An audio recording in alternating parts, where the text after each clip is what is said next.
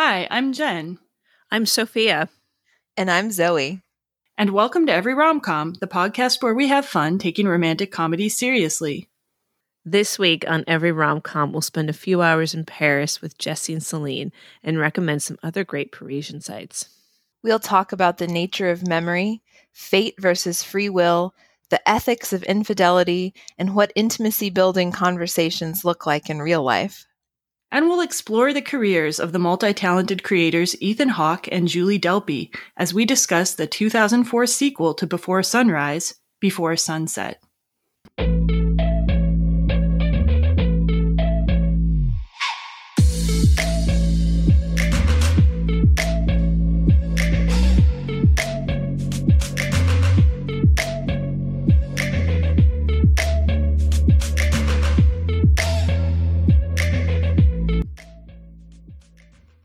Hello, guys. Hi. Hi. How's everybody? And, um, well, we were just talking about before this. You guys were talking about Mercury retrograde and eclipses, and so I don't know weird, how weird is everybody. Space weather, weird space weather out there. I'm feeling it. I think I feel it. Yeah, it, it, it just so intensely, and I don't even I don't even know like I because I'm just so up and down. And the weather mm. here has been up and down. How's it been in Wisconsin? Jen, oh, it's same? really it's it's like second like winter or early fall, but I'm I'm digging it. I like this cold rain energy. Yeah, and yeah. But um, the full the full moon was recently too, and I have not been able to sleep on full moons in the last like five months or so. So that's fun. wow. Yeah, it's really weird. Like I'll have terrible insomnia specifically on the full moons. Yeah, but it's okay. Yeah. Wow. And Zoe, like, welcome back. Like, I was joking with you before that you have been kidnapped by a podcast, but well, and really, a movie series. Yeah.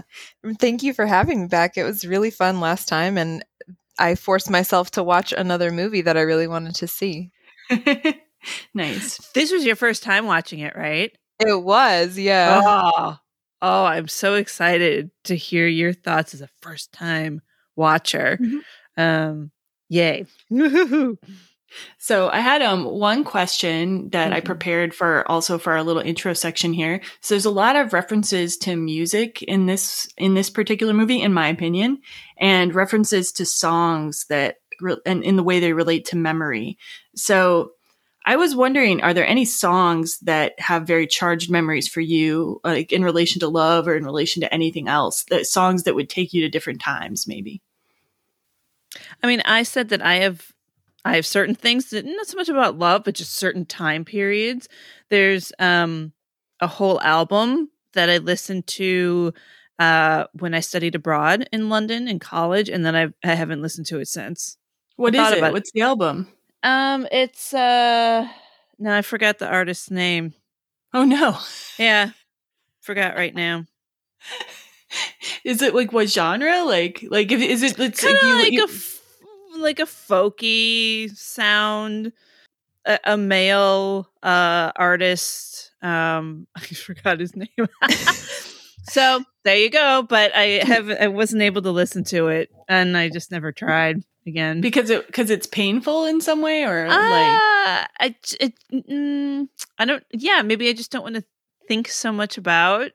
And yet there are other albums that I listen to. You know, this was back in the day with disc Discman you know so i brought like mm-hmm. 10 albums with me and listened to them over and over again for four months and i could listen to the other ones but just not that one i i feel like there's definitely songs that can bring me back to certain places i i've never mm-hmm. felt like the I have to avoid this song or this album because it's too painful. Mm. I, we're I think we're gonna we're gonna talk about this a little later in terms of like memories, like not being finished. But I think that's mm. how I feel about mm. music. Like I can mm. build as long as it's something that I still like. I can have yeah. multiple things, you know, that that it reminds me of without it really bothering me. It's like okay, there's there's definitely now, of course, I'm blanking on what they might be, but I feel like it's true that there are songs that I have like more than one memory attached to, and I can just keep attaching.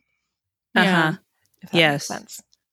And for me, um, like I was thinking about this and I was thinking about there's a song, Does Your Mother Know from ABBA, which is a kind of random song, but it like reminds me of It's a good it reminds me of two different boyfriends though, but it's a really random song to remind me of boyfriends because like the song's kind of about like a really older guy and a younger girl who's like crushing on him, which was not the situation in either case.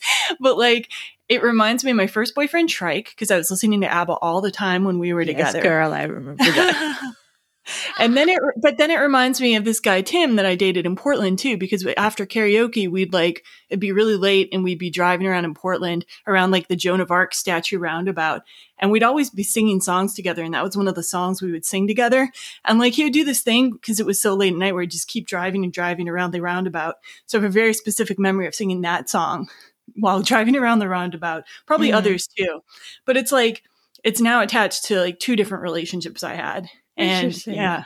And then Lee and I, we have a song, but I don't remember actually listening to it much together. We just sort of decided it was our song, yeah. like Such Great Heights by the Postal Service, because we kind of felt like it described the situation we were in, like how elated we were and how everybody else thought our relationship was a little crazy, I think. like people were like, yeah, I don't know. That's funny. anyway, Greg and I assigned a song for us too. Um, Smashing Pumpkins tonight, tonight. Yeah, ah, that's that's a good one. quote unquote our song. I've Funny. never had like a song. That seems stressful to me to just pick one. I, I don't. It's not my style. Uh, well, the funny thing about that is that for Greg and I, we we don't mostly like the same kind of music. He thinks most of my music is like, "What are you listening to?" So we can agree on Smashing Pumpkins, U2, and Johnny Cash, and so Okay. um, that's those are the three we can agree on. Yeah, with Lee and I, it was more that like that album had just come out like right before we like met each other, so it was like in the first flush of us just being into each other. There was that album, and yeah, I, and Mhm. I, I but I, it's weird though because like I, we must have just decided like like intellectually instead of it happening naturally. It's better if it happens organically, I think, but. People don't go to as many dances as they used to, you know? I think that's the way people used to get Oh. our song. They would go to like a dance together or something and it would play. Oh, you're probably right. How sweet. I think I think that's what it comes from, right? Social dances used to be more of a thing. So yeah. yeah. Aw, social dances. Sounds so Well, any- romantic. yeah. So, um, before we get started today with Before Sunset, we want to give you a few reminders as usual. So, the first section of the show will be spoiler free, and we will give you a warning when we're about to discuss spoilers. And we will also, in the spoiler section, we will not spoil the sequel to Before Sunset, Before Midnight. However, throughout this entire episode, we will likely be spoiling Before Sunrise, the movie that came before Before Sunset. So, I don't know why you would listen to this episode if you hadn't seen Before Sunrise, but you know, just be warned, okay? We'd like to remind you that you can follow the podcast on social media. Our Facebook page is Every Romcom podcast and blog. Our Instagram is at Every Romcom, and our Twitter handle is at Every Romcom Pod. And just like usual, you can find the podcast at everyromcom.com. Send us feedback at feedback at everyromcom.com. And if you like what you hear, I will say again, please rate, review, and subscribe to us on Apple Podcasts. And today I'd like to call like make a special like uh, plea with some of our regular listeners to please just take a couple minutes and leave a review for us because it really does make a difference on Apple Podcasts. And I know that some of you listen every week because you'll tell me about it, but tell tell Apple Podcasts about it too so other people can know. Thank And you. I'll say I did that for another friend's podcast, and it wasn't hard. it wasn't hard to do. Usually I'm like, oh, I don't know if I put it in, am I gonna have to like then I don't know, be directed to other pages and is it gonna save or whatever? And it was super easy to do. So I just want to Yeah. put that out there if you're intimidated the way I usually am about leaving comments. So Anyway, thanks for listening. And now we're going to listen to a little bit of the trailer to Before Sunset. Nine years ago, two strangers met by chance and spent a night in Vienna that ended before sunrise. They are about to meet for the first time since Hi. Hello.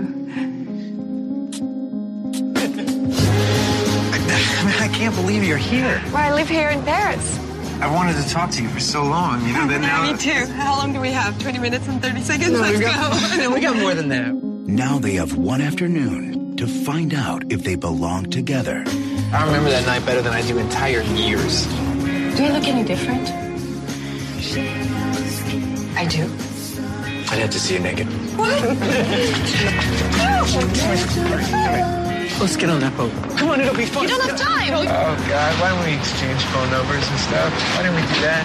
Past is the past. It was meant to be that way. What? You really believe that?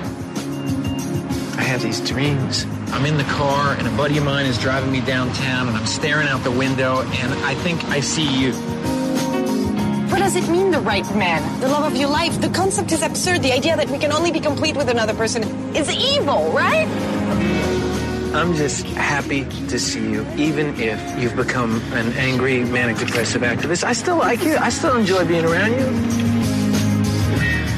Like if somebody were to touch me, I would dissolve into molecules. Let me see if you stay together or if you dissolve into molecules. What am I doing? What if you had a second chance with the one that got away?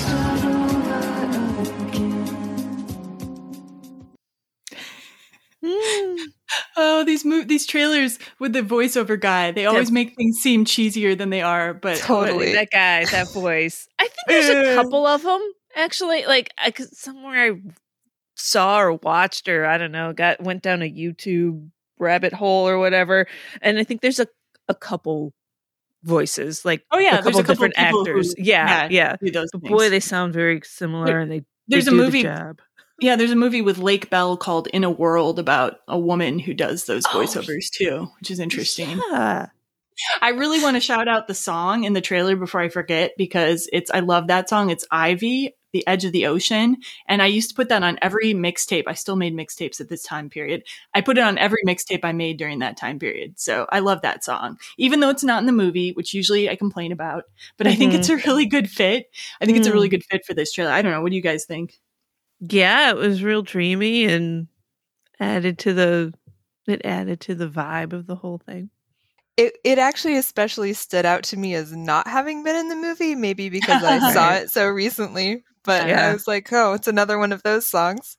Yeah, yeah.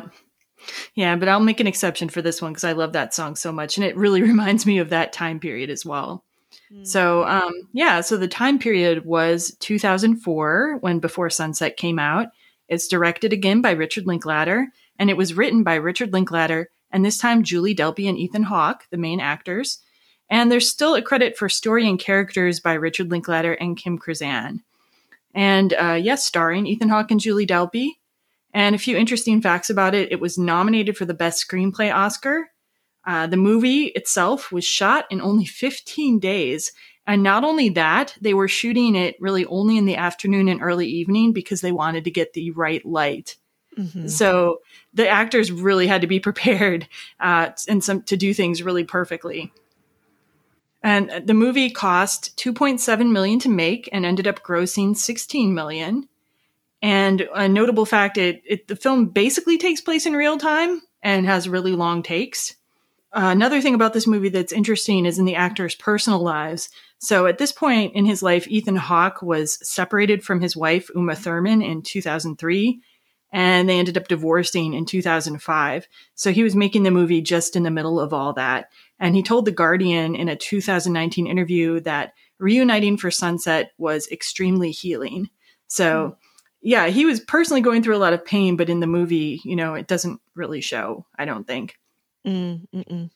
I am hung up on and amazed by um, the fact that it was filmed in 15 days with that very specific short window of time Yeah. every day. Um, I went in a little bit further to Richard Linklater's background because I really didn't, you know, with these movies, it's always been like, oh yeah, I love his films, and like I've left it at that. But I'm like, yeah, let me let me look a little bit further, and he does a lot of rehearsal time. He's kind of known for that.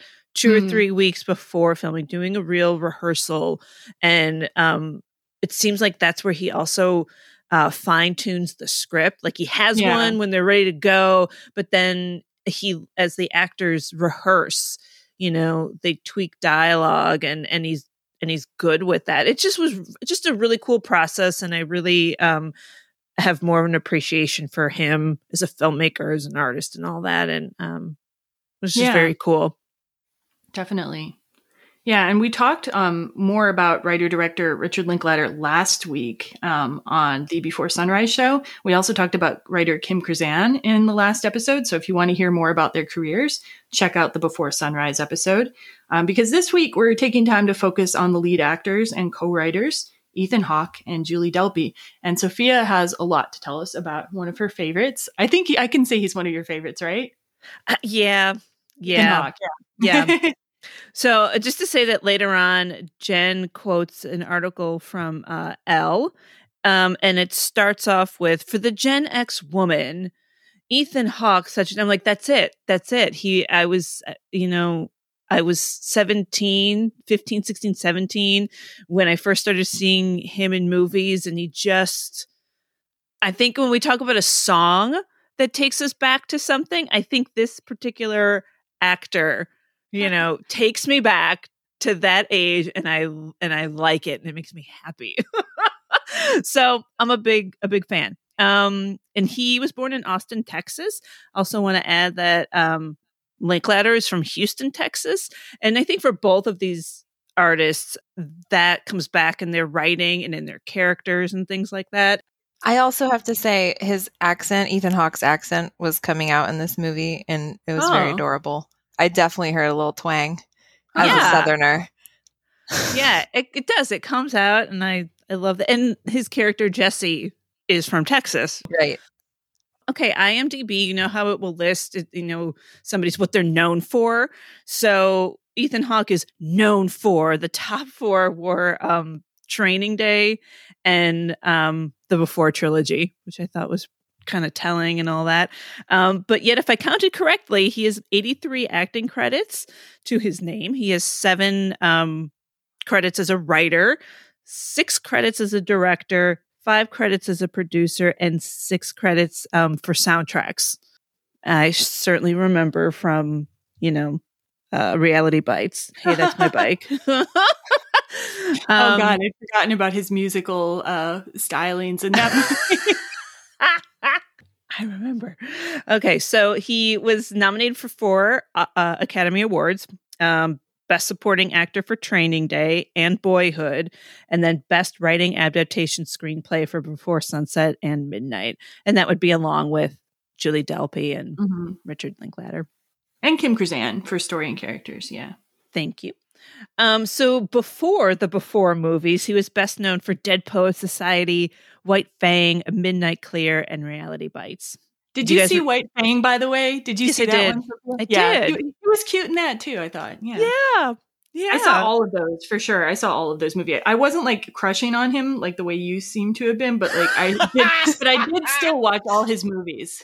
No, I was always into older men when I was younger. It was like Gary Oldman and Daniel Day Lewis for me. But yeah, Yeah, you. Yeah, yeah. That's Daniel. Day Lewis. Well, man, I'm on oh, board well, that train.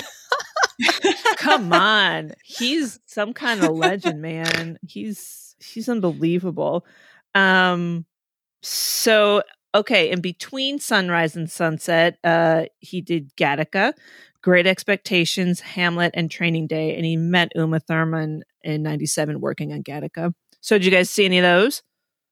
all of them. I think. Yeah. No, wait, I- I, didn't see Training Day yet. I need to see that movie. Yeah. The only one of these movies that I've seen is Dead Poet Society. Dude, you've not seen Reality Bites even? no.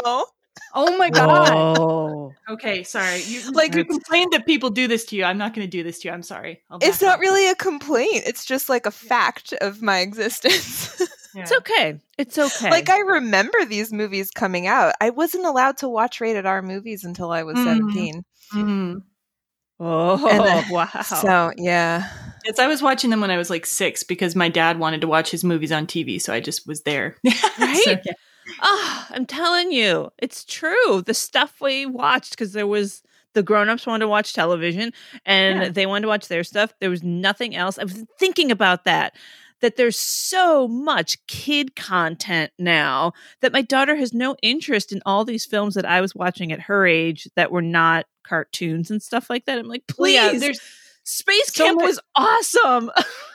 well, like yeah, like you like we said before, though, so much kid content and also multiple TVs and devices to watch it on. Like if you grew up in a house with like one television, it was like you were Mm, out of that's luck it. if you were a kid and you want like you're gonna you can watch your kid stuff sometimes on Saturday mornings or whatever or right after school, but other than that, it's mom and dad time.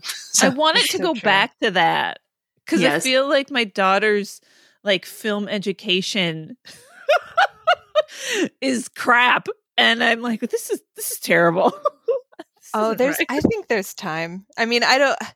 I didn't get to watch Yes. rated R movies, but like my the TV was adult TV, so I watched um Mm. China Beach. Do you remember that show? Holy Heard of it, cow! yeah, I seen it. remember that one. Yeah, I, I watched China Beach when I was like six. It was about like medics in the Korean War or the Vietnam War. It was Yeah. not for children. No, it wasn't. okay. Guys, we gotta roll it back though a little bit. Sorry. bit. Oh, we tangented. Okay. Back to back to these films. Okay, I've never seen Gattaca. I've seen Great Expectations. I don't think I ever saw his Hamlet, and I didn't see Training Day. You guys, I don't want to see Denzel Washington as a bad guy. Oh man, no, he's a great actor though. I love to watch him I do know whatever. he's a great actor, but not. I don't want to be a bad guy. I hate bad guys. Oh, right. And some uh after sunset highlights he did before midnight the purge. I don't remember yeah. that at He was in the first Purge movie. Yeah. It was I a little bit know of what a, that is. Oh, oh my gosh, those are those horror movies. So like they're horror dystopia movies about like um the government makes it legal one night a year to like break any law you want. I don't know. I think it might be like a population control means or like a way for people to get out their rage or some, to reduce crime. It's a really weird conceit, but like Uh-huh. yeah, there's a series of these movies and he was in like the first one where like a family is under attack by, you know, marauders or whatever. So, yeah. Wild. No, They're kind of a guilty pleasure. okay. Yeah, I mean, yeah. You know. Uh, Boyhood, First Reform, and in 2020, this looks amazing. The Good Lord Bird. It's a mini series. Um, it looks fantastic. I, I wish I could had access to it. Yeah, and that's about John Brown, I believe. Yeah. Yeah, and Yeah, that wow. sent me down a rabbit hole of like, what? What's going on here? That was really fascinating and very cool. Yeah. Um, and his daughter's in it too. Oh, is There's Maya a- Hawke in that? Okay. Maya's in it. Oh, you know who else is in it? Steve Zahn, which I love because they Mm. were they are buddies and they work together, you know, in Reality Bites. And um, the boy who was in Boyhood is also in it. Okay. From his, I love Maya Hawke. I'll just say I think she's going to have a fantastic career. Uh, Just her work in Stranger Things and, and Once Upon a Time in Hollywood, as small a part as that was alone, like I think she's going to have a great career. Cool. That's Anyway. wonderful. Okay, so some of my Hawke faves are, you know, Dead Poets, Reality Bites, uh, Great Expectations. He was on Alias. Did you get? Did you guys watch? Alias? I never watched that show. No. I'm so into Alias, and he shows up twice as the same character, and then the Before trilogy. So okay, in his theater, he's done tons of theater. He's had some nominations. He won an Obie in 2011 for performance in a play called Blood from a Stone, written by first-time director Tom, and I think it's pronounced Nohilly. It's spelled that way, N O H I L L Y. And you know, his other works have been like Tom Stoppard and a lot of Sam Shepard and um, Shakespeare and things like this. But what I specifically love about this is that it's a new playwright, a first time playwright, Mm. you know? Um, so he does that heavy classical stuff and, you know, gives a chance to a new playwright as well. I really Hmm. enjoy that. Oh, and he's an author, and I've read two of his books, and I Nice. own. so I read The Hottest State um, when I first moved to New York, but that was published in '96. Um, Ash Wednesday. Oh, girls, I've got a story. So I just was brand new to New York. It was like it was the summertime, and f- saw in who knows what time out or something like that. He was doing a book reading at the Barnes and Noble in Union Square for Ash Wednesday, and I totally made my friends come like we're going to this one girls and so we were there and we you know he did his he read from his chapter whatever and then you know i waited in line and i have the signed book still on my bookshelf and um I Do you don't remember, like talking to him or anything, or did it just I- like blur? it was very much like a you handed him the book he signed it thank you and off you went and Oh, okay, you um, didn't get to ask a question or say "I love your book so much" or anything like that. It was just I- very quick. I or like didn't. spend I mean, the afternoon gallivanting around the town with him. Okay. No, this is great. This could, this could, okay. I was- I wasn't going to share it. I'm like, we don't have time for the story, but I'm telling it and you can cut it later if you want to. But part of that, like, I'm like living my life. I'm on my own now in New York City and making it happen. And we, we just done this book reading and signing. And then I don't know uh, how long later, a week or so later, I was at, I was going to look it up and I forgot. It was something like the film cafe or something with a couple of my coworkers having a drink.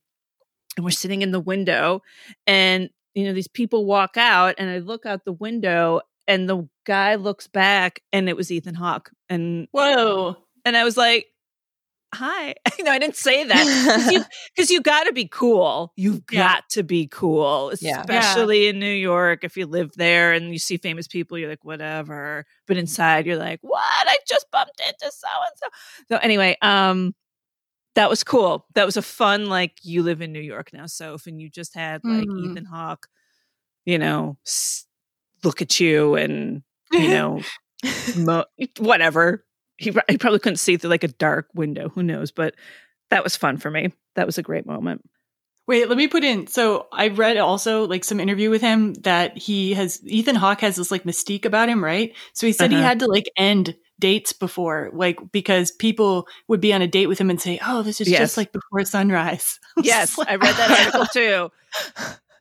So yeah, celebrities have a weird life. They have a weird life. That weird does life. that sounds You know what? If I were an actor and people said that to me, I don't know if I would end the date, honestly. Like I feel like that's, you know, you would almost be flattered in a way. Like Uh, you might How set many them- times I might would that have to happen? Yeah, but I might set them I might set them straight about it, sure, and just be like, look, like I'm not that character, like and I don't want to be looked at that way, but I don't think I would just end the date usually. I don't know. That's me. I guess I guess it would depend if you were into the person or not. Like you wanted to give this person Yeah. more time, but if you were like, okay, I don't need to continue. I think here.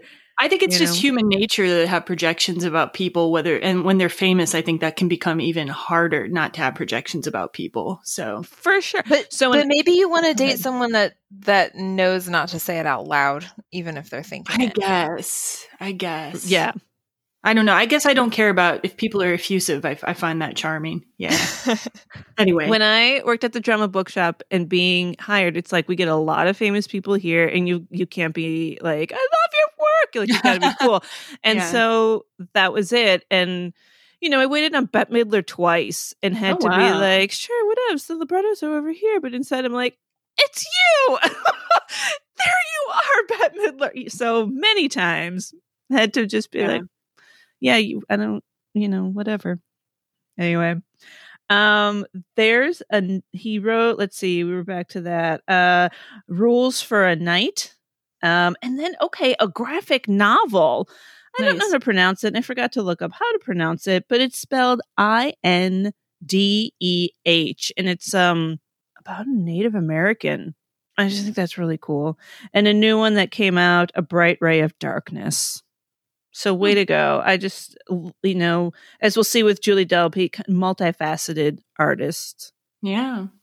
So yeah, um, on to Julie Delpy. So uh, in the last episode, I talked about how when I first saw Before Sunrise, like I was kind of annoyed because I'm like, oh, here's a guy who's really into this beautiful girl, and like, you know, like I think there's a tendency to underestimate women who are very beautiful, and I had fallen victim to that as well. But Julie Delpy, in fact, is just a ridiculously smart and talented artist in several ways.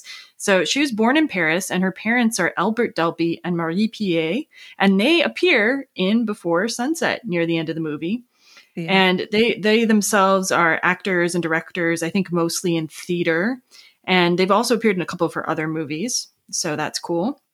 Uh, Delpy had her first acting role at nine, and she had a lot of credits before Before Sunrise. So she had been in a Godard film. Uh, she was in Krzysztof Kieslowski's Three Colors trilogy. She was in this uh, film Europa Europa, which was uh, set in World War II Europe. Before Sunrise was kind of her, you know, big breakout movie though that introduced her to like wider, more general audiences and not these like just uh, European audiences of with very sophisticated tastes. And she moved to New York in 1990. Later, she moved to LA. Uh, she's a U.S. citizen, uh, but she also retains dual citizenship in France, which I think is smart. like, I don't know why you'd want to lose that. So, um, so after Before Sunrise in 2001, she and Ethan Hawke actually appeared very briefly in Linklater's sort of animated film Waking Life as Mhm. Jesse and Celine. Mhm. And I didn't actually, I can't actually remember what they talked about, but I- that's I okay. kind of You do. can find the clip. You can find the clip online on YouTube, basically. Did you want to talk about Sophia? I don't think well, it- just that I think it's it's related. it uh it's like not not canon in the Jesse and Celine story in the trilogy. Like it's they're they're like together and they're in bed and it's I think they're in the states. I think it's like an alternate reality. Like Ah. Richard Linklater likes to deal in alternate reality, alternate realities. Perfect. So, yeah. Then that makes total sense. So beyond being an actress, um, Delpy is also a writer, director, and producer, and she usually stars in her own films as well. And she does some of the soundtrack and composition work as well. So she has 10 directing credits in total. She first directed a short in 1995. Her first feature was in 2002. And um, her better known features are include for, so first of all, there are these two movies called Two Days in Paris and Two Days in New York. And those are kind of similar in some ways to the Before trilogy because they're about relationships. They're mostly involving dialogue between the people in the relationships, although they also involve interactions with her family. Uh, uh, her character, I can't remember what her character's name is, but her character's family, who are played by her real parents, which is awesome. And Two Days in Paris is with Adam Goldberg, and I guess they dated for a while. That came out in 2007. And weirdly, he played Man Sleeping on a Train in Sunrise before Yep. Sunrise. I just found out. So Adam Goldberg was actually in that movie. Maybe like Two Days in Paris is when she got off the train with Adam Goldberg instead. He was like, yeah, anyway. Um, yeah, Jesse missed his chance altogether because uh, Adam Goldberg hadn't taken taken a nap. And then um, Two Days in New York is in 2012. It has the same character, but that now she's with Chris Rock in that movie. And then she's also written and directed other movies. Like she did a gothic horror called The Countess, which is about the life of Elizabeth Bathory, the woman who bathed herself in blood to appear young. so that's a, a departure. Oh yeah, oh yeah. But she tries to kind of like um complicate that history a little bit, complicate that story. It's kind of like a biopic dealing with a myth, basically. Cool. Anyway, she has also done uh she's written a romantic comedy called Lolo, which came out in 2015. It's a French movie. And recently she did a movie called My I think it's called My Zoe, but there's no no umlaut. Like it's about a woman and her daughter from 2019. Hmm. And um, currently, she's in post production as a writer, director, and actor on a TV comedy called On the Verge. So be on the lookout for that. And like I mentioned, she has soundtrack credits and composer credits. She released an album at one time called Julie Delpy in t- 2003, and three tracks from that album are in Before Sunset. And final nerdy gen thing I'm required to talk about if people appear in the MCU, which she does. She appears as Madame B, a trainer of assassins, uh, to Black Widow's character in Avengers: Age of Ultron. I just I had to say it. I had to talk about it. Yeah. That's awesome. I'm so glad you did. So okay, so moving on to just before sunset, then. Um, well, we know when Zoe first saw this movie, so we'll get that out of the way. You so you first saw this movie on what day, Zoe? Like, oh, Wednesday Wednesday night? right, okay. and we are now on Friday morning. yes, so, less than 48 hours ago. So Um, you still have a you still have a fresh and unspoiled perspective. And That's right. Sophia, when did you first see this movie? Do you know? Yeah, sure do. So I think in the last um podcast I talked about a friend who dressed who had a similar outfit what Celine is wearing around Vienna. So my friend when she studied in France, she got like a long dress and had a flannel and cuz you know she loves the movie too and wanted to be that way. So that friend Kate um has kind of been my um my before trilogy kindred spirit. So we watched this together at the movie theater.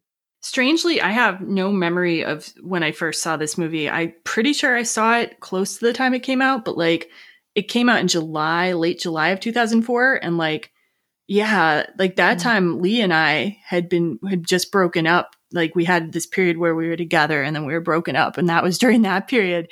And like it's interesting because it's such a romantic movie and now in retrospect because it came out in 2004, I really relate it to getting together with Lee, but when it actually came out, we were not together. So it's, Mm. yeah. And I don't remember when I first saw it, but I remember liking it. But I liked it a lot more when I rewatched it. Um, I rewatched it a few months ago before we were even planning to do it for the show. And I loved it then.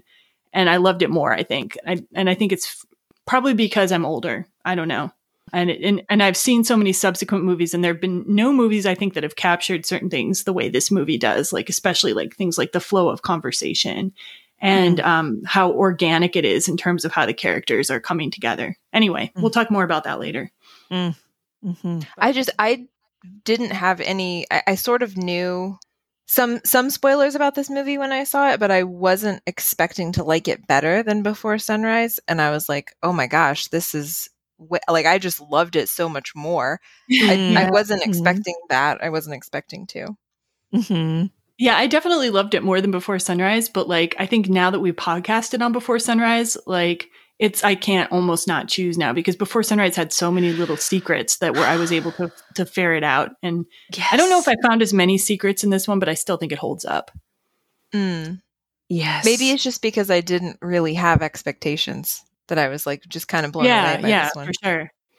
Okay, and Sophia, have you had what have your been impressions of this movie over the years? Like, where did you rank it above or below Before Sunrise? Did you even think about it that way? you know, kind of. Um, I de- gosh, when I saw it, I mean, it was like we were waiting. We were waiting nine years for this to see these two again, and so the whole thing, I was like, oh my gosh, you know, in remember remembering lines when he's like, oh my gosh, it's been nine years, can you believe it? And like, why didn't we, you know, all of that, that whole that whole bit. Um, so I I have to remember that like I was like 24 you know, and that's about how old they were in before sunrise. But now it's been nine years, and they're in their thirties. But now I'm Oh, yeah. 24. You know yeah, what I mean? talking at one point. Mm. She's like talks like it's a nightmare to be 32, and I'm laughing at her. I know. I'm like, man, 32 is freaking great. I loved my 30s. Um, yeah, so like what they're going through, this like, gosh, what did we do, and all that, and here I am, kind of sitting in that, and I'm like, okay, note to self: don't let you know these connections go by. And I was feeling that already. I'm like, man. There could have been potential in some places where I was like, no, I don't, I don't know, insecure, who knows? So I I don't know. Watching it now, I noticed a couple different things. Than I remember those feelings from seeing it in the theater and the first time, um, but I definitely picked up on a couple different things this time. So, um, yeah, like let's get into the movie then. So, I love that this movie opens like as a reversal of the way the first movie ended. So, the first movie ended showing shots of places where Jesse and Celine had been during their night.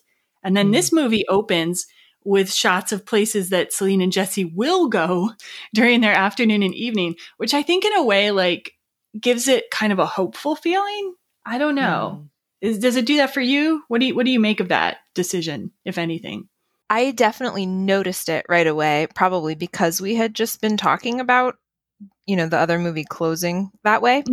So it, it was really noticeable to me that that's how it opened. I mean, ho- that yeah, that makes sense. The hopefulness makes sense to me. Like it's a sense of looking forward to rather than looking back on. Yeah, I guess is what I'm going for. But yeah, still these empty places without people. yeah.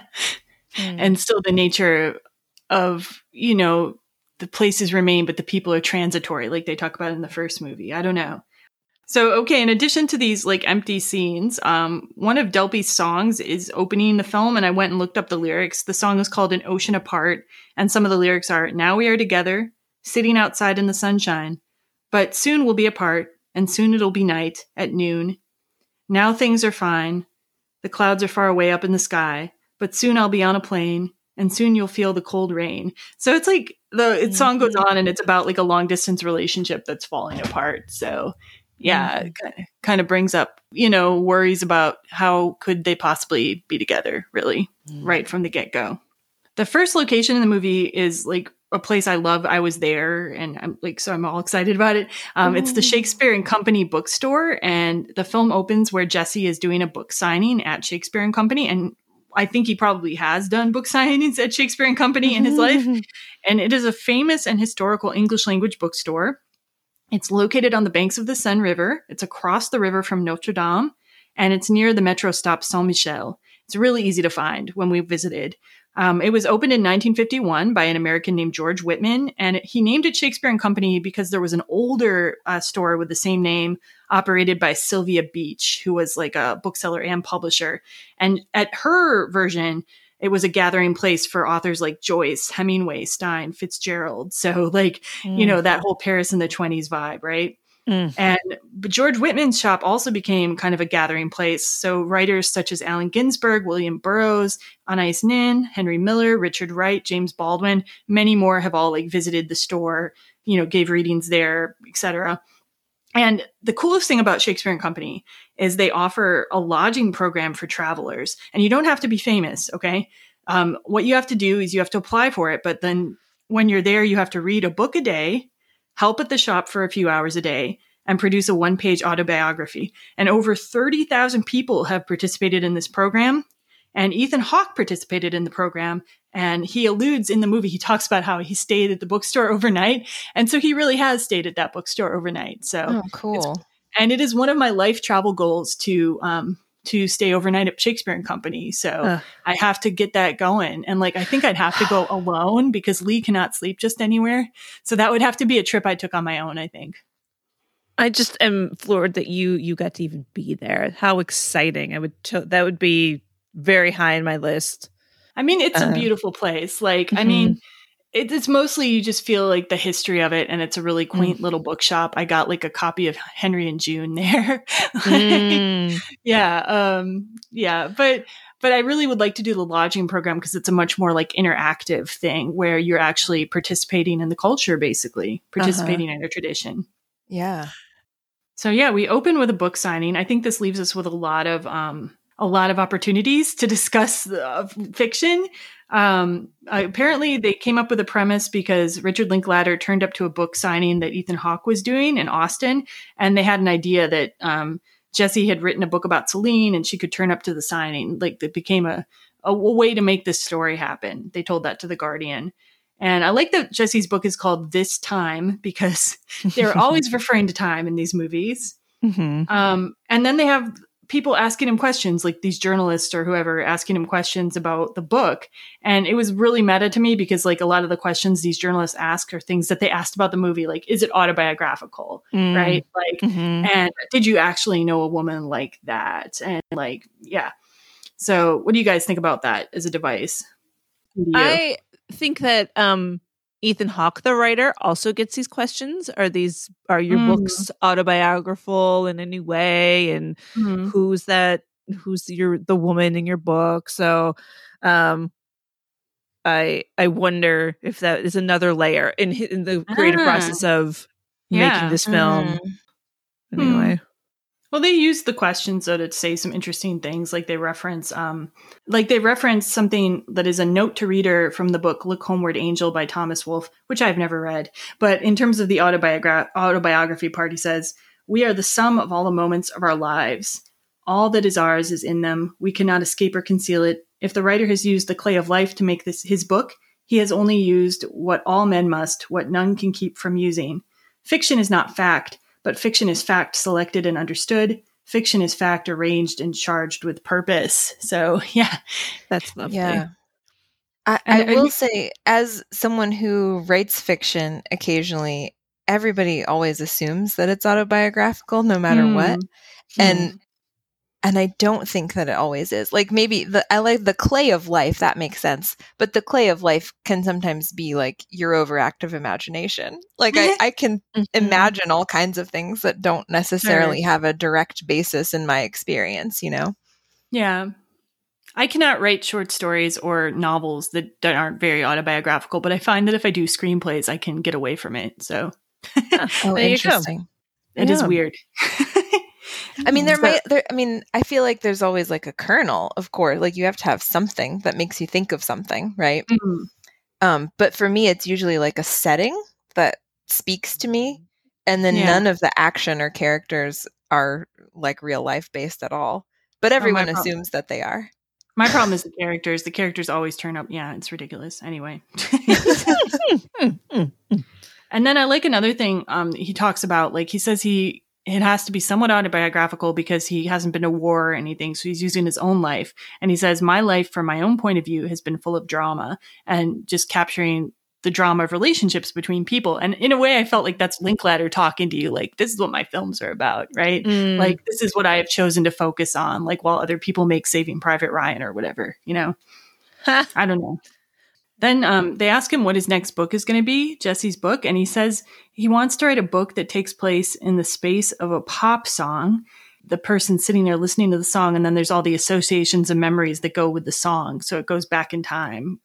Just so Jesse's describing his book and the character and stories in the present day sees his daughter dancing to a pop song. Then he falls into a memory. And I wanted to play a clip from that, um, unless anyone wants to comment beforehand. But No, go ahead. And he looks down, and all of a sudden, uh, he's 16. And his high school sweetheart is dropping him off uh, at, at home, and they just lost their virginity, and she loves him.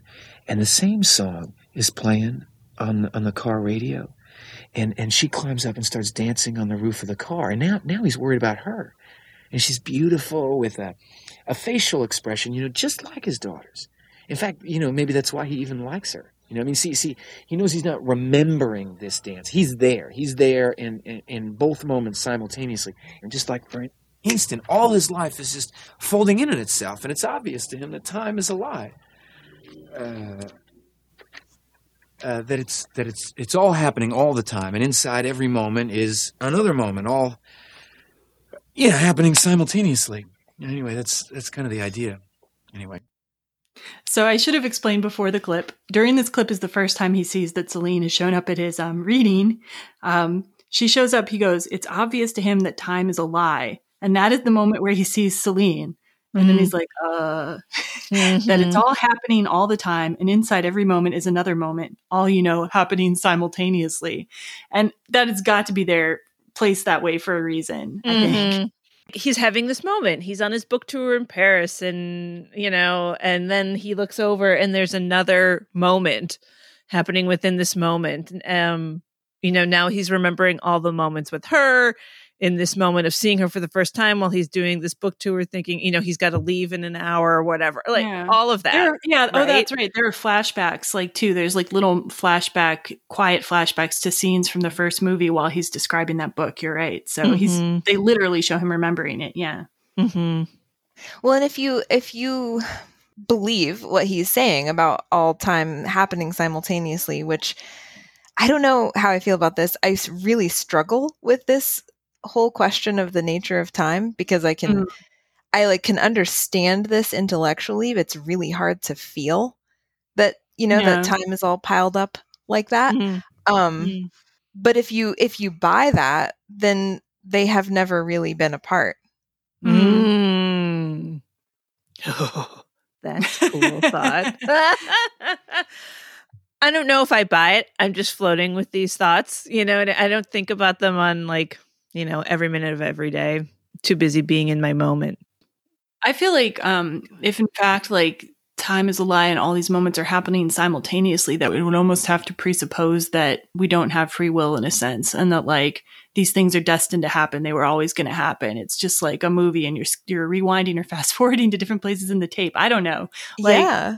and they do talk about free will versus fate later in the movie too. I don't know, or could there be alternate timelines still if time is a Well. I was just thinking of that. I'm like Star Trek all, and sliding doors and alternate timelines, and that one sounds fun. Well, it's part of what stresses me out about that whole idea, you know? elaborate.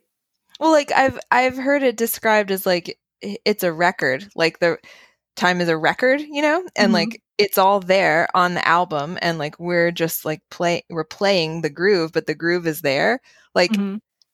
there's parts of me that sees that like okay, I can see how that may be true.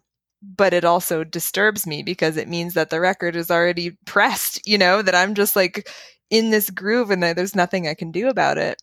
Yeah. But just because I don't like it doesn't mean that that's not true. Yeah. Yeah. I mean, I don't know if it's stressful necessarily because, like, you're going to do what you would have always done. And like, if there's no choice, there's no choice. There's a freedom in that too, I guess. I don't Yeah. know, but, but you almost need the illusion, illusion of free will at least to like get up in the morning, probably. I don't know. I don't know. Anyway, I think it's very significant that that's the line that she shows up on, right? Like it Mhm. gives it a sense of destiny to me. Like gives it a sense of like, and here she is. like, Yeah. like, yeah, here's this thing that you're fated to to run into, this encounter. Um, so they're in the bookstore, they talk a little bit in the bookstore, but then just basically she goes outside and waits for him and he arranges the logistics. He's has a plane to catch that evening, so there's a time pressure, um, supposedly 730. But um he they decide to go get coffee and like with this limited window of time. And yeah, then they get into talking about some other things. Um Celine lives in Paris apparently, and this is her favorite bookstore, and she saw his the sign about his reading. And right away, like they deal with the big Yes. question right away, which is good because I think otherwise viewers would be like, "Come on, come on." Um, For sure. You find out if they showed up or not. And Celine did not show up, but it was because her grandmother that she had been visiting in the first movie was buried the same day she was supposed to meet Jesse. And so Jesse at first says that he didn't show up, but then when Celine gets mad at him, uh, he admits that he actually did show up and he was putting up flyers looking for her at the train station and he owed his dad like $2,000 and like all this stuff. And it's so sad. oh, I know. I hate to say it, but I probably would have missed my grandma's funeral. Like, I'd be like, this person is dead. I would be like, this person is already dead, right? There's nothing I can do for them. There's an alive person I need to see, but I don't, that's me. Whoa. That's I kind of I'm like I did like I respect that. I probably wouldn't have done I would have done what sh- what Celine did, gone to my the Yeah. funeral and missed it. Ah, killer. It's yeah, it's so hard to say. I've missed a lot of funerals from living somewhere far away where I couldn't come back. Like, like the only. I also have too, but Yeah. like it's what if he hadn't shown up too and then you and then you missed the funeral and he wasn't there? It's like But I'd, I'd have closure though. I don't know. Yeah, that's all. oh. uh, I wonder if I would have tried to do both, you know, because it's just a train Mhm. ride. Like maybe try to catch the train and see, and if he's there, like quick, we've got to come back for the go back for the funeral. And if he wasn't there, then yes, just quickly go back and at least be a part of something. Um, well, I'll just give everybody permission in advance that you're allowed to miss my funeral if you have like anything important to do that relates to a living person. Okay, just like, that's all. Please, please live. I like that. I like that. anyway, I think I don't know. Celebrating death is really important too, though. Like sometimes you need closure in that way too. yeah, I think I think funerals are important. I can take them or leave them, but yeah, that's me. I sound so. My funeral is going to be good. I, All I hope people right. come to it. So we don't we don't have permission if we have to meet. well, you know, it depends. Check ah, with okay. me. right. I will I will use the Ouija board. No. That sounds good. Okay, so they didn't meet. They both find out why, and then Jesse tells Celine that he had actually written an ending to the story, a different ending to his story, where they showed up, they had sex for ten days, and then they realize they they actually don't get along. And Celine in the, the movie is like, "Oh yeah, that's I like that. It's realistic." like, and I don't know, I don't know if she really believes that or if it's like a defense mechanism. Do you guys think that would be a more realistic ending to his novel? Like he says he had to cut it because the publishers didn't like it. They wanted a at least an ambiguous ending. I mean, I think it's a realistic ending. Yeah. I don't, for them, is it more realistic? I don't. I don't know. Yeah. I'm gonna put to- I, I like Zoe's response. It's it's a ending. It's, it's an ending. Um, I don't think it would be true for their their story. Yeah.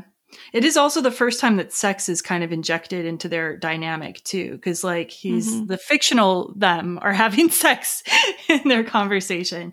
And this sex just keeps getting injected more and more Mm-hmm. as the movie goes on. So I also like when Celine says that it's both flattering and disturbing to become a fictional character, like to see yourself as part of someone else's memory. Um, I'm just wondering if you guys, I, I have been, and I can tell a little bit about that, but have you guys ever been um, the subject of someone's story, like, and you knew it? No, tell tell about yours. Well, Zoe, have you? I I don't think so. Okay. Yeah. I so I dated for a while um this guy who is kind of like a self-published novelist, right?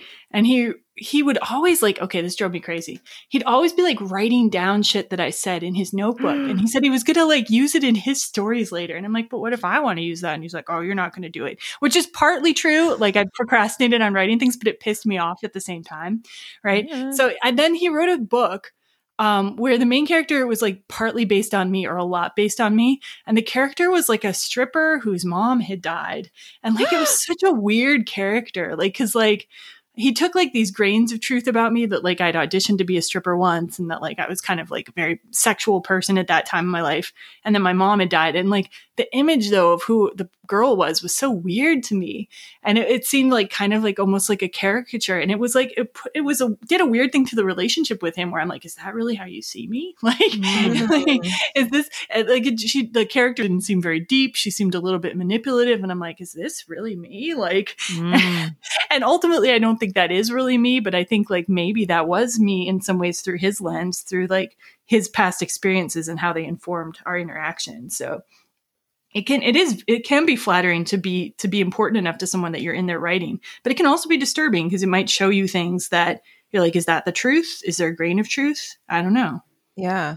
Well, Mm. especially to be fictionalized, I think would be like could definitely be like a, do a number on your mind because then it's like hard to say what is the fiction piece, what is the the grain of truth there. yeah I, I feel like I've probably been written about, but I've always liked that. But I also haven't been fictionalized. yeah I think that would be super weird. Yeah.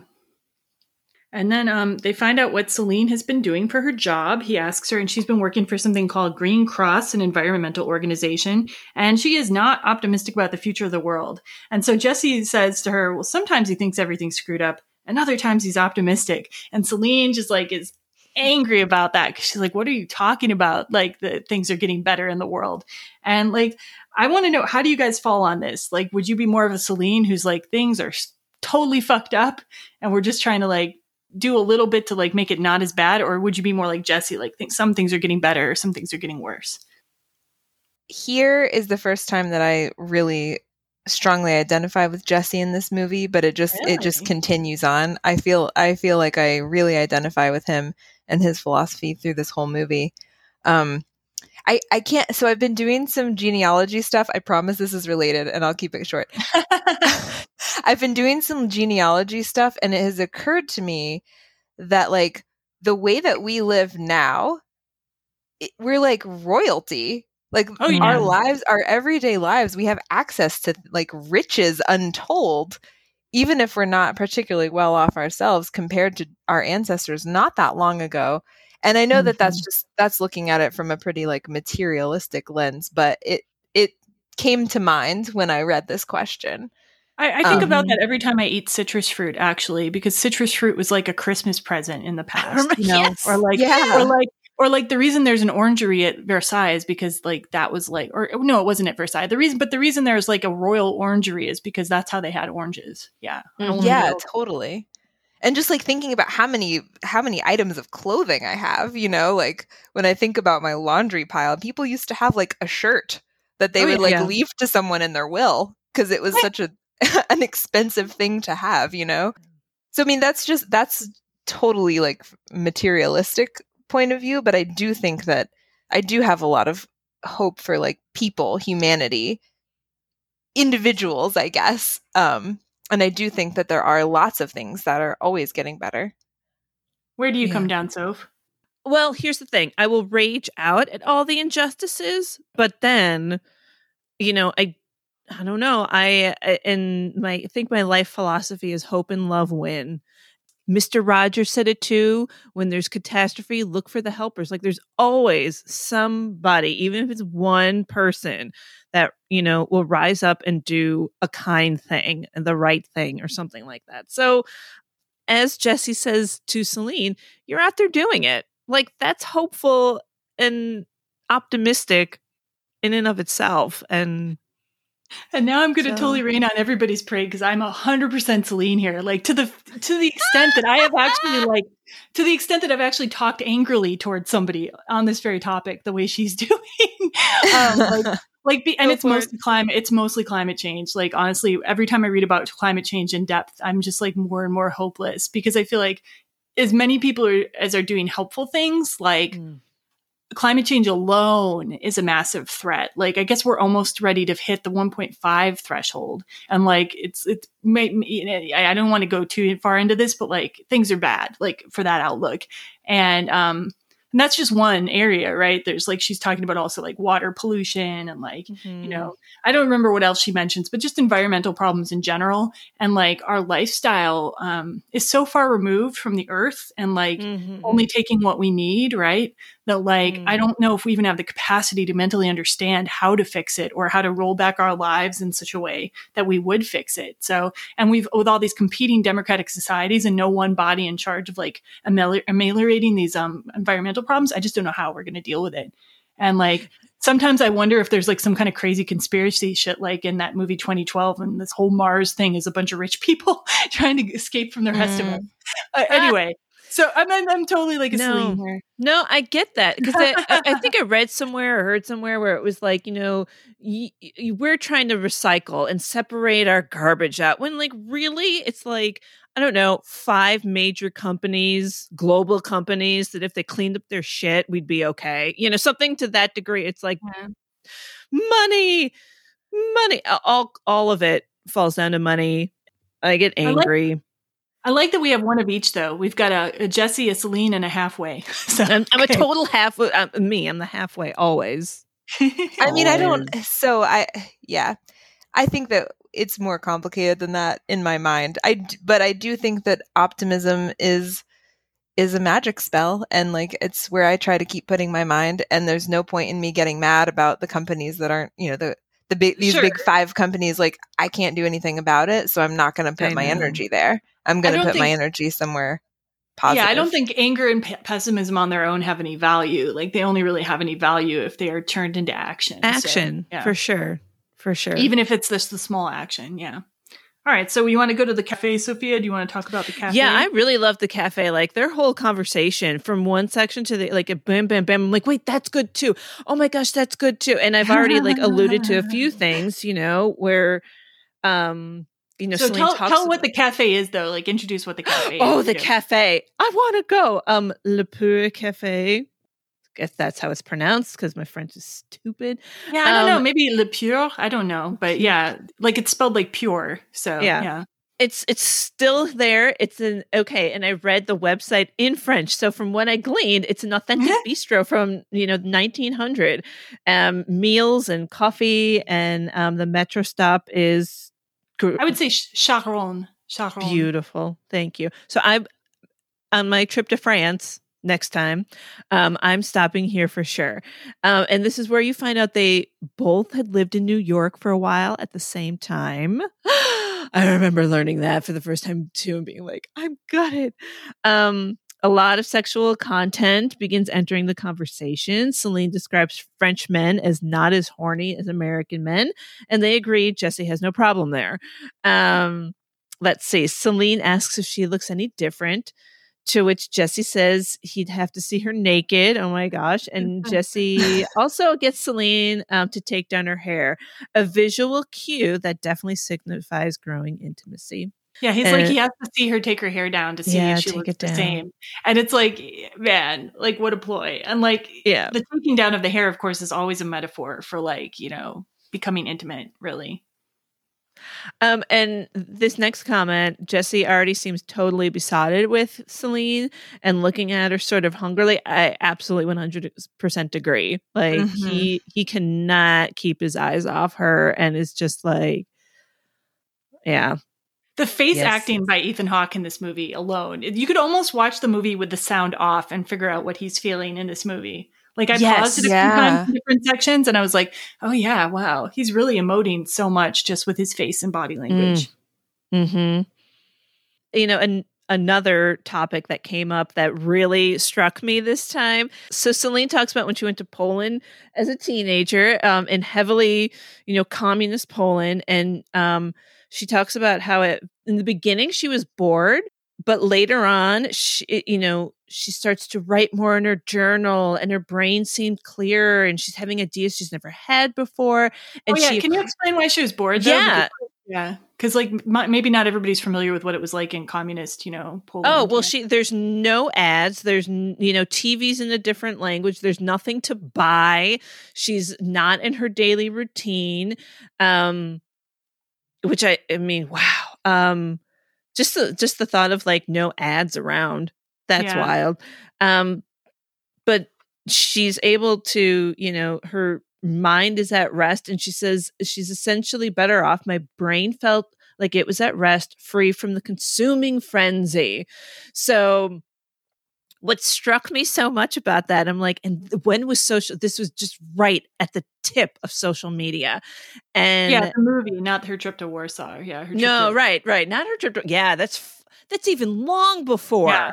and she's already talking about like being uh, you know undistracted by you know consuming frenzy i'm like oh my gosh now forget about it because while this film was being made or when it was made 2003 2004 friendster was launched in 2002 myspace in 2003 skype in 2003 and facebook in 2004 and it just kind of was like you don't even know it's coming yet.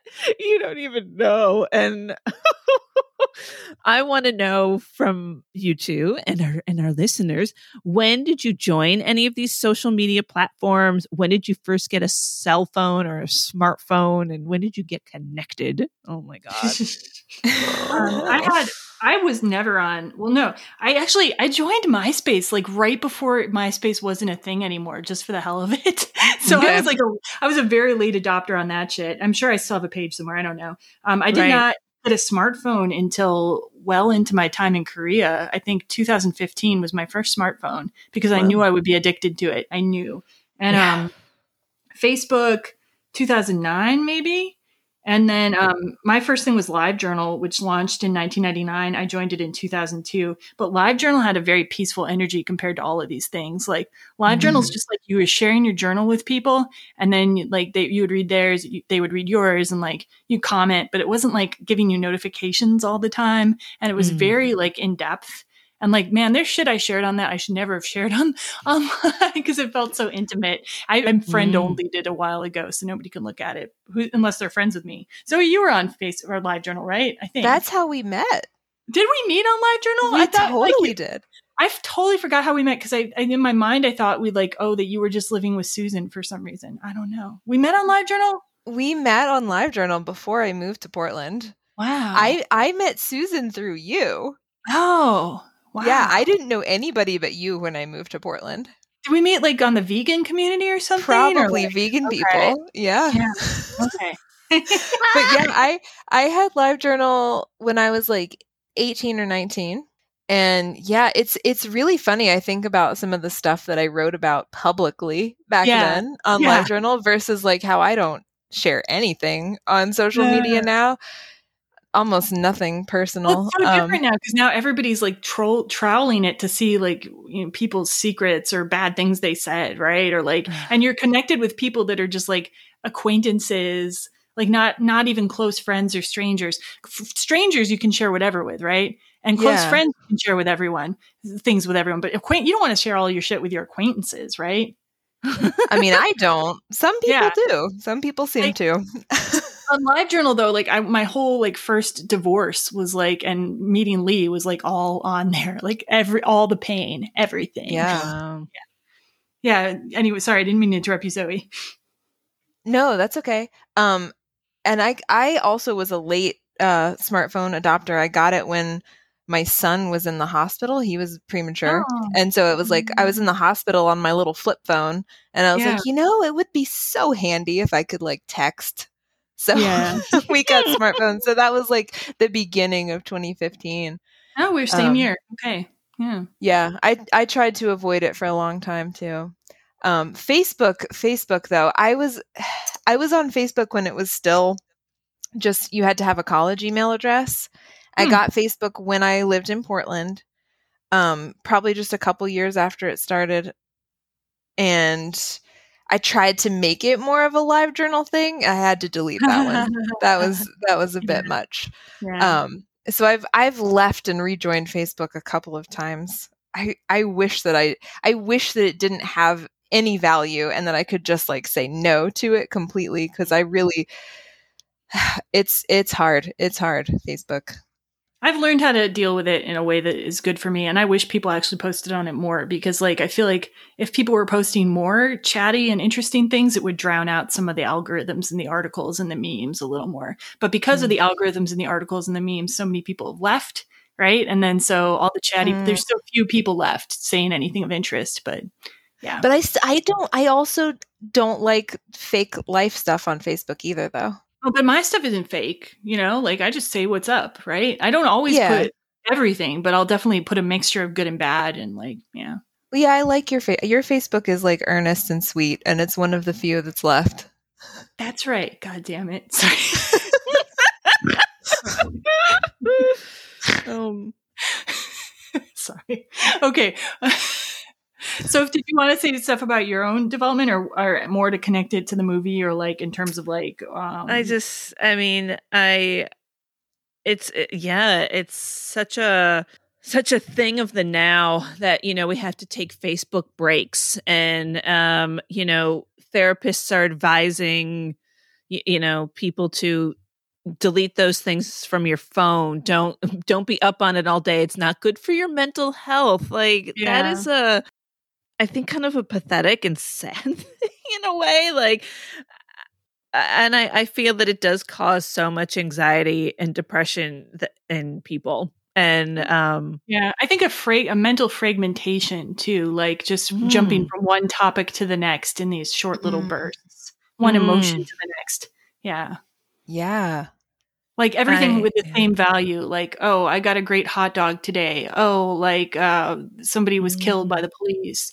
Oh like um Right. like right, buy this outfit that's being advertised to you. Like all with the same value like coming Like, at you one he- after the other. And no for sure. control over what you see next. No control. Well, you know, what took me so long to so so long whatever to like sign up for MySpace and Facebook was this idea that you were putting all your information online like, "Oh my gosh, they want my birthday and they want my Yeah. email." And Well, you're oh my gosh. You know, well, I know, but like all that, but now like you talk about things and then advertisements show up on your phone. Like, do you believe that that when, you know, your phone can hear you talking and can, you know, when you say like, "Oh, I'm looking for," you know, uh, a fire pit for my backyard. Let's see now. If when I go online, am I going to start getting ads for fire pits, even though that's not what I really want? But it's just an example. I'll tell you next time if it happened or not. So anyway, you better you better tell us I'm going to let you know. yeah i like Uh, anyway i like that and and like i'm not to spoil anything but they do talk a little bit more about virtual worlds in the next movie so yeah Uh, Oh, interesting. I don't know. I'm feeling th- th- this this series has brought out like a real like sad. I don't know. It's making me very sad for a time before, not just before pandemic, the time before, but like before social media and Mhm. all of this kind of stuff. yeah But I will say, like, I, there's still there's still real life interactions to be had, you know. And like after I met I met Jen and some other friends and my my ex husband through LiveJournal, and after that, I was like, I'm not gonna like I need to make friends and relationships in the real world. Mhm. and that's you know not to say anything bad about our friendship but like when you get to know somebody just through just through social media or whatever and you you get that closeness with them i feel like there can be like a weird like adjustment period because you're not really getting the same thing that you would get Hmm. walking around and talking. So i'm Um, not sweet and earnest? Come on now. Okay you sorry. actually you are sweet and earnest but that's the thing is like you're sweet and earnest in all in all media i feel. Um this wasn't meant to be about you at all. No, i'm sorry i'm sorry. I'm also vain so there you go. It's more about it's more about um romantic relationships that i Yeah. feel like needed to be built on an in-person basis first Sure. rather than an internet basis first and it, and it wasn't just my my ex-husband there's like a, a couple of others before that too where Mm. it got really close online and then real life wasn't quite the same you know Yeah, Lee, Lee and I worked out well, but like the, the one funny misconception I had was I didn't really know about avatars before we met, um, and so he had a picture from Neil Gaiman's Sandman, uh, uh, like like, and I thought that he was like that character, like he looked like that character, and then I saw him in real life. I'm like, you mean you don't have long flowing hair and like a poet's face, like you're just like a regular guy, like I don't know. did you meet lee on live journal I did. I did meet Lee on, SOS Wow. USA, which was a community devoted to free speech and um, civil liberties right after 9 11. So we met talking about free speech and Dennis Kucinich. Wow. See, I met I met James, my ex-husband, because I made some post about Saddam Hussein and how I was like, it's really not appropriate that we're all like super stoked about the death of this person. Like no matter what you know, like I just found that all the discourse about that like really disturbing. Yeah. and, yeah. and he liked sure. what I wrote about that. Yeah. Yeah. Do you think we love these films because they are people who like just meet and get right into the deep stuff? I I love it. Um, yeah. I think that's part I of it for sure. I'm convinced most people like that. I know so many people who are like, I hate just the chatter, just the the small talk, and like, why do we not have time or something to get into these kinds of conversations? This is great. I haven't, you know, I love hearing this stuff, guys. I love hearing what you're writing about and thinking about, and yeah. Okay, so Jesse then talks about how hard it is to be in the moment and how he feels like he's designed to be slightly dissatisfied. He says, I satisfy one desire and it just agitates another. Um, and Celine is, res- responds that, that having no desire is a sign of depression and that she really feels alive when she wants something other than just basic survival needs. Then they go, they talk about Trappist monks and how Jesse finds being around them cheerful and relaxing and and most people you meet are trying to get somewhere better which is exhausting. Mm. so i want to know what you guys think about desire like the buddhist idea of desire like if we never wanted anything would we never be unhappy? Or is it more complicated than that for you I'm kind of a Buddhist. I say that because like I don't feel like legit being a Buddhist, but I if if there's any religion I subscribe to at all, it's Buddhism and I, they noble eightfold path, you know, and right speech and right action, etc. But the one thing about Buddhism that has always been difficult for me is kind of the idea that to desire is to suffer in a sense that like that the, our desires are what leads to suffering and the ultimate state you know of enlightenment would be just being completely content in the moment with what is. And even if you're like getting eaten by a lion or something you're okay with it somehow. You have equanimity. I mean that's like the extreme end right? But Uh-huh. like that's the one part that's been really hard for me to grasp onto because i am very have been very fiercely motivated by desires often in my life especially if, when it comes to love and sex like in particular. But like things like you know, food too sometimes, or just sensual experiences in general. So I can see the truth in it, but like I'm not ready that yet to give up my desire. I guess if if that makes any sense.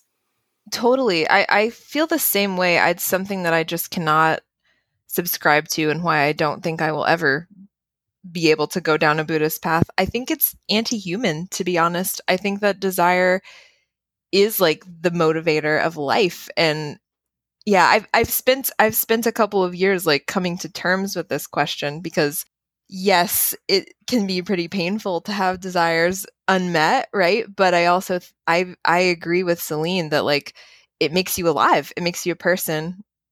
It fuels art and and creativity and magic power Well, I Mhm. like this other thing that Jesse says, where he says it's okay to want things as long as you don't get pissed off if you don't get them. And I think that might be Mhm. actually the Yeah. key for me. It's like want things, but the minute you attach to that want desire, the minute you're like, if I don't have this, I can't be happy. That's where you really get into trouble. And I think Totally. a lot of like a lot you- of are- a lot of Buddhist um, monks will like encourage that path rather than entirely extinguishing desire, just to like merely eliminate the expectation element from it. You know? So Yeah. are we talking in terms though that seems like wanting stuff. You know, like Anything, oh, all the anything. no, an outcome too. Like it would be an like okay, so- outcome, definitely. yeah. Okay, so let's yeah, say you wanted it to be sunny tomorrow, right? Mhm. And like you really wanted it, you're having a picnic or something. Like it's okay to want it to be sunny. But then if you get really upset if it rains, you've caused yourself suffering because you really can't do anything about the fact that it rained, right? So just to Mhm. have equanimity in the face of this outcome that hasn't been ideal for you, I guess. So we're going to do spoilers soon, but first, before we get into the spoiler section, I'm going to introduce the next location. So they leave the cafe to take a walk. And I didn't know this place existed. It's really cool. So there's this place called the Coulée Verte René Dumont, which is also called Promenade Plantée. And it is the world's first elevated park walkway. And it's in, in Paris, obviously. The whole movie's in Paris. And it was built in 1993. It is 10 meters above the street level and it's 4.5 kilometers long. So it's this beautiful park where you can just walk like above the city. And it was Mm. built on top of something called the Viaduc des Arts. And it goes from the Place de la Bastille to Bois de Vincennes. And it actually inspired New York's Highline Park, if you've ever been to that. So yes, yeah, like um, cool. it's so beautiful. Like the parts they show in the movie are beautiful when they're walking around, but like there's even cooler stuff I saw when I looked up, up online. Like there was like some kind of like cable bridge like across a parkway. It was it, across a park. Mm. It was really beautiful. Like so, I really want to go there. God willing, I will go to Paris again, and like I will definitely check that out. And so I'll put a link in the show notes to that. And now we're going to begin the spoilers because why not? So in, we can talk about anything up to the end of the movie now um, in, in the Coulée Verte conversation section. okay so they talk uh, start talking about that night and celine claims they didn't have sex and jesse disagrees. Later on she admits that she remembered it but initially says i put things in drawers inside my head. And what's her yeah i still find this weird like why Uh-huh. would she do that? What's her motivation is there you know you I, I would not do this myself, but I think she's just trying to protect her heart. I think she's trying to make it come off like he was not that important to her and like she hasn't been Uh-huh. pining for him for fucking years, right? So she's just Mm. trying to like play it cool a little bit. That's my theory. I would not do that to someone, but that's my theory. Yeah, I think it's I think it's a little weird too. Um, I love that Jesse says, I remember that night better than I remember entire years. Ugh. I tried to think if there were any nights that I remembered that well, and I could not think of one. Like I wanted to, like I wanted to think there must be one night that I remember all the details that I could write a whole story. But and maybe in the past, if I tried to written, write something all down, I could have, but not anymore. Yeah, Oh, Yeah. wow. I can remember certain nights, like detail, like things, but I couldn't write a whole book with like tons of details about Oh, any given sure. night. Okay, a whole book. Yeah, maybe not. I also feel like his saying he's going to write a whole book about one song is a little bit of a stretch. Like that might make a nice story, but Well, I, well, I mean, the song's Maybe he's going into all writer. kinds of different time periods. You know, like it could be memories unfolding into memories or something, or it's a really good song. I don't know. that's true. Or maybe he's just like he's like uh Or maybe he's being Charles. Dickens. Oh God, like- yeah. Super description. Getting- yeah, yeah, super descriptor, getting paid by the word. yeah. You guys, there's so much to this conversation. Um, memory is a wonderful thing if you don't have to deal with the past. That's Celine. How's that? I don't understand what she meant by that. To be honest, like I guess like I don't know, like Hmm. because is dealing with the past. He's there now. Is that what she's referring to? Like I think or- so. Like like maybe she's saying it was nice to have that memory if she never had to like Confront face it, again, confront it. Yeah. Because she does talk about how it's ruined her for all other relationships, essentially. And Yeah. I don't know. And then Jesse says a memory is never finished as long as you're alive. Yeah, he's think saying that- he's saying that in reference to how the the memory of that night has now been fundamentally changed, like how they will think about it because they've Mm. met again. Like when they Mm. didn't know if they would Mm. ever meet again, they didn't know what happened to each other. The memory had one character, but now that Mm. they've met each other, it's fundamentally changes like the emotional relationship to that. And I think that's so true. Like it can happen in a good way or a negative way, right?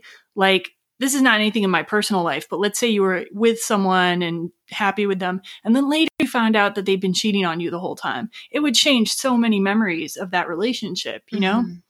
Uh-huh. Like it would color things. Like and that happens in a positive way or a negative way. I can't think of right now of an example from my life, but like I just I felt really true to me. I don't know if I have a specific example, but I guess Okay. it makes me think about like I don't know, like the the memories that you play more often in your head are the least likely to be accurate. They they Mm. say, you know, cuz you're always like this is slightly different, but it's like you're as you're replaying it, you're reshaping it in your mind. Hmm. That's true too. And Celine actually says that she in that same scene that she has a memory that never happened, like her mom telling her about like Right. like some guy was flashing her, I think, or something like that. Yeah. Right. I, I'm pretty sure I have one of those too. I have this weird memory like that my mom told me that I should wear underwear to bed or a snake would get me. And she's claimed she never said that. But I'm like, how did I even come up with that? It's so phallic too. Anyway, she, oh wanted, she wanted me she wanted me to make sure I wore underwear when I slept though. I don't it was very weird. But yeah. did it happen? Did it not? I don't know. Wild. Or just how you remember th- shared memories. Yeah. Um, and then you know you have it in some way, and then you get together and you share this memory, and someone's like, "That's not how it happened. It was Yeah. like this." Let's see. Uh, Celine says after reading her journals, she realizes that her core she hasn't changed at all. I have felt that looking back at my journals. I'm like, oh, nothing's changed. Same, anybody? Yeah. Well, so I I I don't really have journals, but I have old writing like from college, and I've Oh, gone back that that's like saved in a Google Drive that I can still access. And Uh-huh. and not too long ago, I went back and I was like, oh, that's interesting. I have all these old things. I don't remember writing them at all. Like I I would see the Mm. file name, and it's like I don't recall what this is about. And I opened it, and it's like, oh my gosh, like I feel so different, but like Mm. these are the same types of thoughts that I have now Oh, it, it was a little bit eerie because I feel like I'm a completely different person than I was when I was in college, than when I lived in Portland, you know? Um, See, I yeah, think but I, I guess do not. Oh, sorry. Go ahead. I'm I cut you off. I'm sorry. Oh, no, I, I finished. So yeah, I, I kind of disagree. So like Jesse, along with this, says that like um, he cites this study, and I've looked at this study too, where they looked at lottery winner, winners and paraplegics, and like um, they studied kind of like their moods, like before and after these like events that are life changing. And apparently, people have like a mood set point, like they'll always return to like this basic, you know, set point. And like I believe that this study probably showed that, but like I don't know if I 100% can agree with that, like in my life. Because, for, for example, having depression, like before 18, I didn't have any depression, right? Like I did Mm. not have clinical depression. It hit me around 18. So there's even one example of like who I was when I was under 18 was not affected by clinical depression. And so that was a huge change for me in my personality and my outlook. Uh, same with my mom dying when I was then 19 It was another huge change in my outlook. So I really do think people can change either by like hormonal or physical things that affect them, maybe their mood too, and also by just these major events like my mom's death was one of those. And Mm. like I do think there are core things like values that I have from when I was a kid and like sort of core things you get from before 5 from your the way your parents nurture you or not, you know that will affect who you are for the rest of your life. But I do think we're also capable of big changes. That's that's my opinion. Mm. I get, you know, that's that's really interesting. Uh, When I was in college, I was like on medication for severe anxiety, and like I don't feel like the way that I seem to other people, Mhm. the way that I Hmm. come across, would be the same at all. Like I feel like my external self, in some ways, is unrecognizable from the person I was then. But it's really that's why it's so bizarre to me to see that some of the questions, some of the like f- I don't know, like I recognize my own style. I recognize the things that I was thinking about Hmm. are the same. So maybe it's not, maybe like mood can be different. Maybe there can be big changes in well, yeah, I, way. I, thought about different things too, though, because when my mom died, like before she had died, I wasn't really thinking about death or aware of it. And then Mm. just being made aware of death with that sudden death, like unexpected, just I became so morbid. like I'm still morbid. Like I think about death so Mm-hmm. much now, and it really changes the way you live your life when you worry about death more. It really does. Like I was so oblivious before she died. Oh my god. Mhm. I Yeah. I'm, I must be obsessed with it. I think about it. I mean, if, I always like somebody leaves, you know, Greg leaves for work, I'm like, okay, got to make sure I kiss him and and say I love you because this could be the last But time. Like I kind Were of you do that. up and stable though for your whole life, or was it I because of an event? Like, Um, a, a long time. I really think so. Like having seen some, you know, read it somewhere, watched it on Oprah, you know, people always say, you never know. It's the last time you might see somebody. And don't let that moment go. Don't let them walk out Mm. without see look. You know what it is? Our town. Oh my gosh. That's what it, you guys read and seen Our Town? Thornton yeah. Wilder fucked you up. Yeah. Yeah, So I, I yes. actually I actually live in the town that our town is set You in. do not. I You do. not. Yeah. Peterborough is like is is this is the secret um what is it like Grover's Corners. Yeah. Oh wow. Oh, I'm about to like cry. You said Grover's Corners. I'm like, that. yes, it did because she dies and she tries to go back to just a plain old moment where nothing special happened, but she wants her mom to look at her and she doesn't because she's like, you know, futzing around with the beans or something like that. And like, yeah, that plays played played really well into my personality already. I think that was already Mm. there as a seed, and it just So I think things can change you though. Even a book can change you, in my opinion, and like change like what you start thinking about. Uh, That's me. I think there's Ooh, and I and I like to hope that I will change again, you know, and that I will Mm. keep developing in some way. I hope so. So so the talk about death is a good segue um to then they talk about Celine asked what they'd talk about if they were going to die tonight. Hmm. oh yes, And so we talked in Before Sunrise about how much they were talking about death. And so here it comes in again. And Jesse says he'd still talk about magic in the universe, but they'd be talking in a hotel room between sex sessions. Yeah, he actually says fucking each other, I think. But yeah, yeah, yeah. Mhm. Like, I, I yeah. was, yeah. and then I he pulls her onto the and then he and then he pulls her onto the bench. Like he pulls her like he Mhm. pulls her onto this Yes. bench onto his lap and I'm like, "Damn." Mhm. What's funny is that that is the moment where I noticed he was wearing a wedding ring. Oh, really? Yeah. Oh, They don't talk about it for a while yet, but I noticed it then. that's right. Yeah. And what did that what did you think then? I was like, oh my gosh, when are they going to talk about this?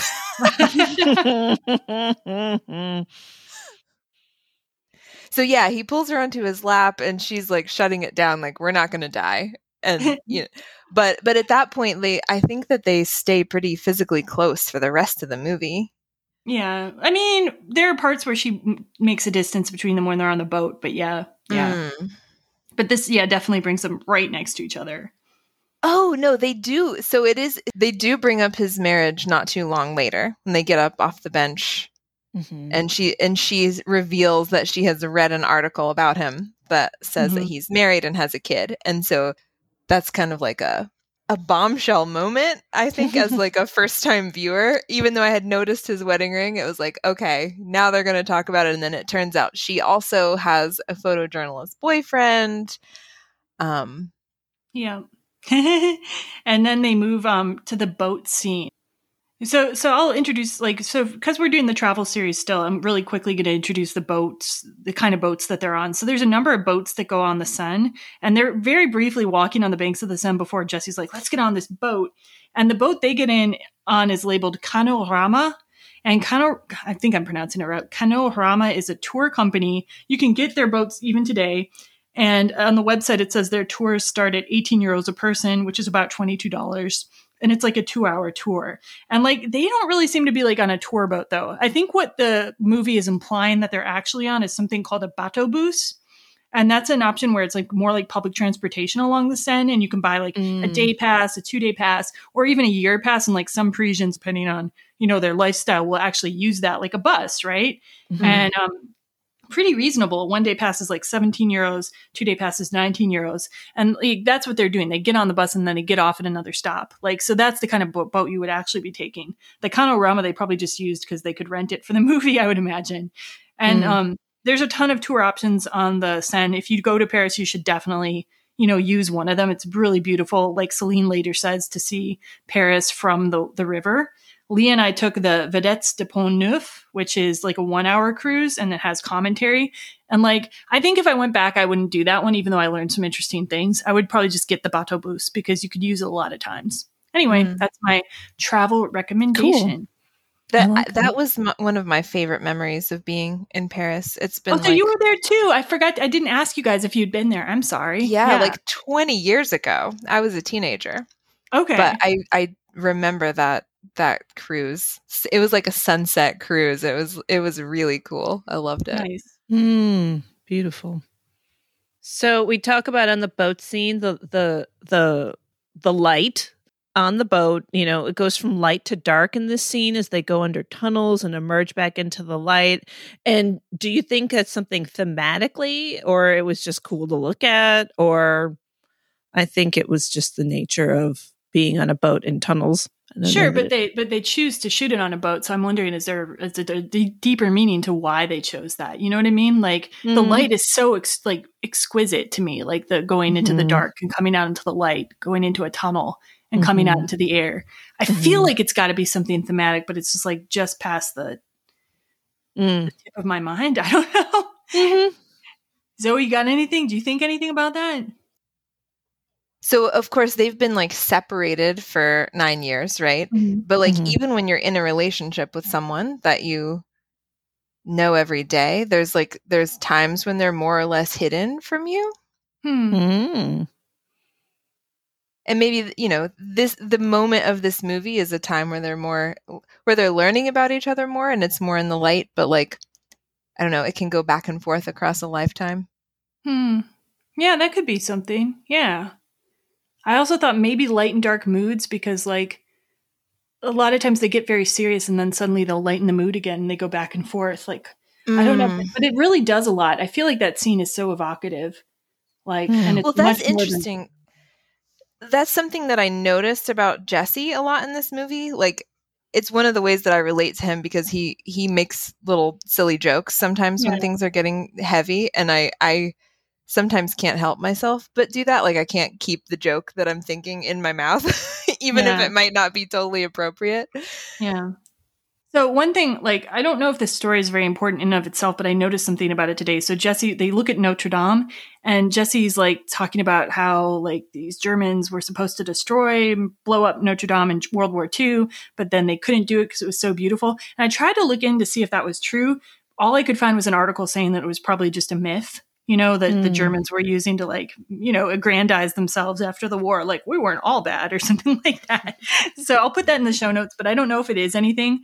But like what what I but she also then talks Celine then goes on to say about before Notre Dame there was another cathedral there like everything's kind of impermanent and then someday there'll be something else there.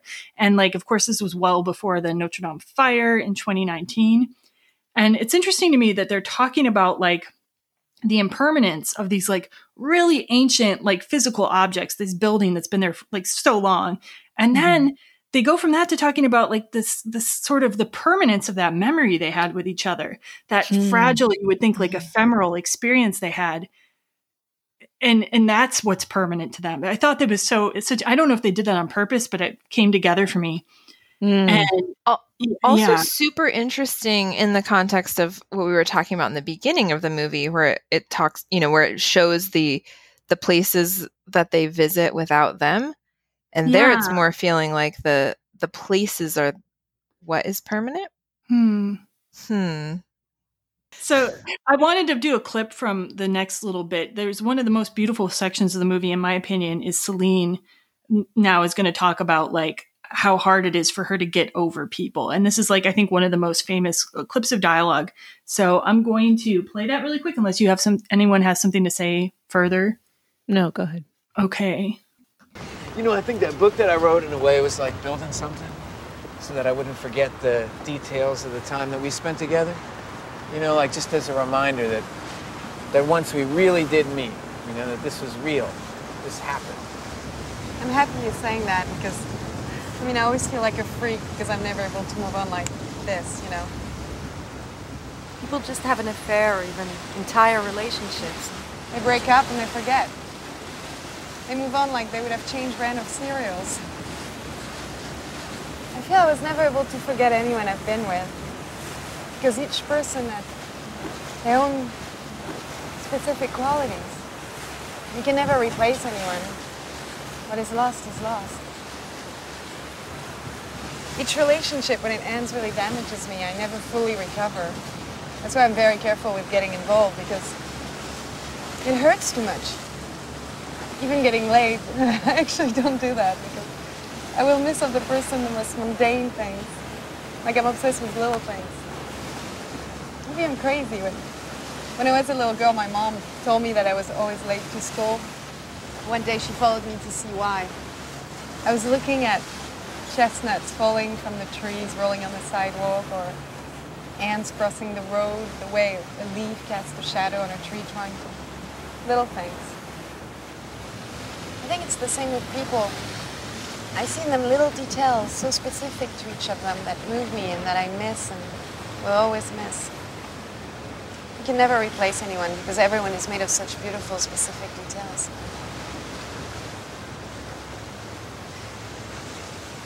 Like I remember the way you bid as a bit of red in it, and how the sun was making it glow that that morning right before you left. I remembered that and I missed it. Mm. mm. Yeah. With the waves Thoughts? in the background. Oh, I love that. I, I that's what I try to do. Like again, perhaps some things I've read or films that I've seen about like this taking time to notice the things around you, small things, those little details. You know, that's where beauty Yeah. is and magic and things like that. I totally agree with her that people are irreplaceable and everyone's made up these beautiful details, but Mm. I cannot say that I'm. I have moved on sometimes shockingly from Mhm. some people. Like Mhm. almost like our time was like done, you know, like I'd Mhm. resolved it and our time was done. I, there are other people that I'll always remember certain things, right? But like it doesn't seem to have much logic to it. Sometimes I feel bad about not remembering things, but then I'm like, oh, who cares? Like, right? Like they're probably not sitting around remembering me either. So Mm. But isn't that funny? Like you think, oh, you know, I've had people say, "Oh, that one time you said that amazing thing, and I've never forgotten." And I'm like, "What are you talking about?" Like Ah, I didn't yeah, yeah. remember it, you know, and vice versa. So, Zoe, what were you going to say? No, I, I feel the same way, Jen. And I wonder if it's because, like, I've always been the breaker upper. Like, no, I, I'm always the one that ends a relationship. And I, and so maybe it's because I just, like, it's really done, done for me by the Mm. time it's done. Mm, I've been a little of both, so I don't know if it even relates to that. I just feel like there's Mm. certain people like we've somehow fulfilled our purpose for each other. Maybe I don't know Yeah. if such a thing exists. Well, So, after yeah. yeah, Oh, after go ahead. that, isn't that where Jesse says, "Now I know for sure." You know, you want to know Yeah. why I wrote that stupid book, and she says, "Why?" And he, he says, "So that you might come to a reading in Paris, and I could walk up to you and ask you, where the fuck were you?" I wrote it in a way to try to find you. Yep. And this And is I where things start true. getting intense. This is where things Mhm. because like she hears it and like you see her be like she's freaked out. She's starting to freak out. She's starting to get like, oh my god. And then he goes like, oh god, like he's groaning. Why weren't you there in Vienna? And like for me, that moment is the moment where he is deciding to leave his wife. For me, like maybe he goes back and Mm. forth a few times for the rest of the movie, but for me, I think that groan is him being like, great, now I'm going to have to get a divorce. 'Cause to me, Totally. it doesn't seem like he's given up to me. I'm being misled. To me, I'm thinking right there, he's like, shit. Absolutely agree. I'm glad it's not just me. Yeah. It, it's like, it's like the groan of like, like my life is gonna have to blow up now. And there's Yeah. just, you know, like, Hmm. I'm not, I'm not just gonna like, uh, yeah, yeah, yeah. yeah. There's no getting out of this one. yeah. It's like if you meet somebody like that you clearly are supposed to be with, but you're already with somebody else and you're like, shit, why didn't I meet you three years ago? Hmm. it's kind of like that similar Mm. energy. Yeah.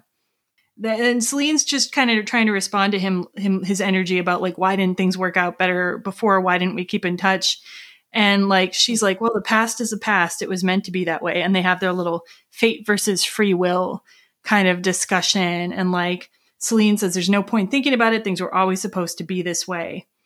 And then Jesse said, but no, things felt off to me. And I totally know what he's saying. Like sometimes like Mhm, mhm. things will in my life will suddenly feel like they're off, like I'm off the track, right? And other times in my life I've been Mm-hmm. like, things are entirely on the track. Like, I don't know. So like it's almost acknowledging there's a track, but it seems like that's like a paradox. Like how can there be a fate and free will at the same time? I don't know.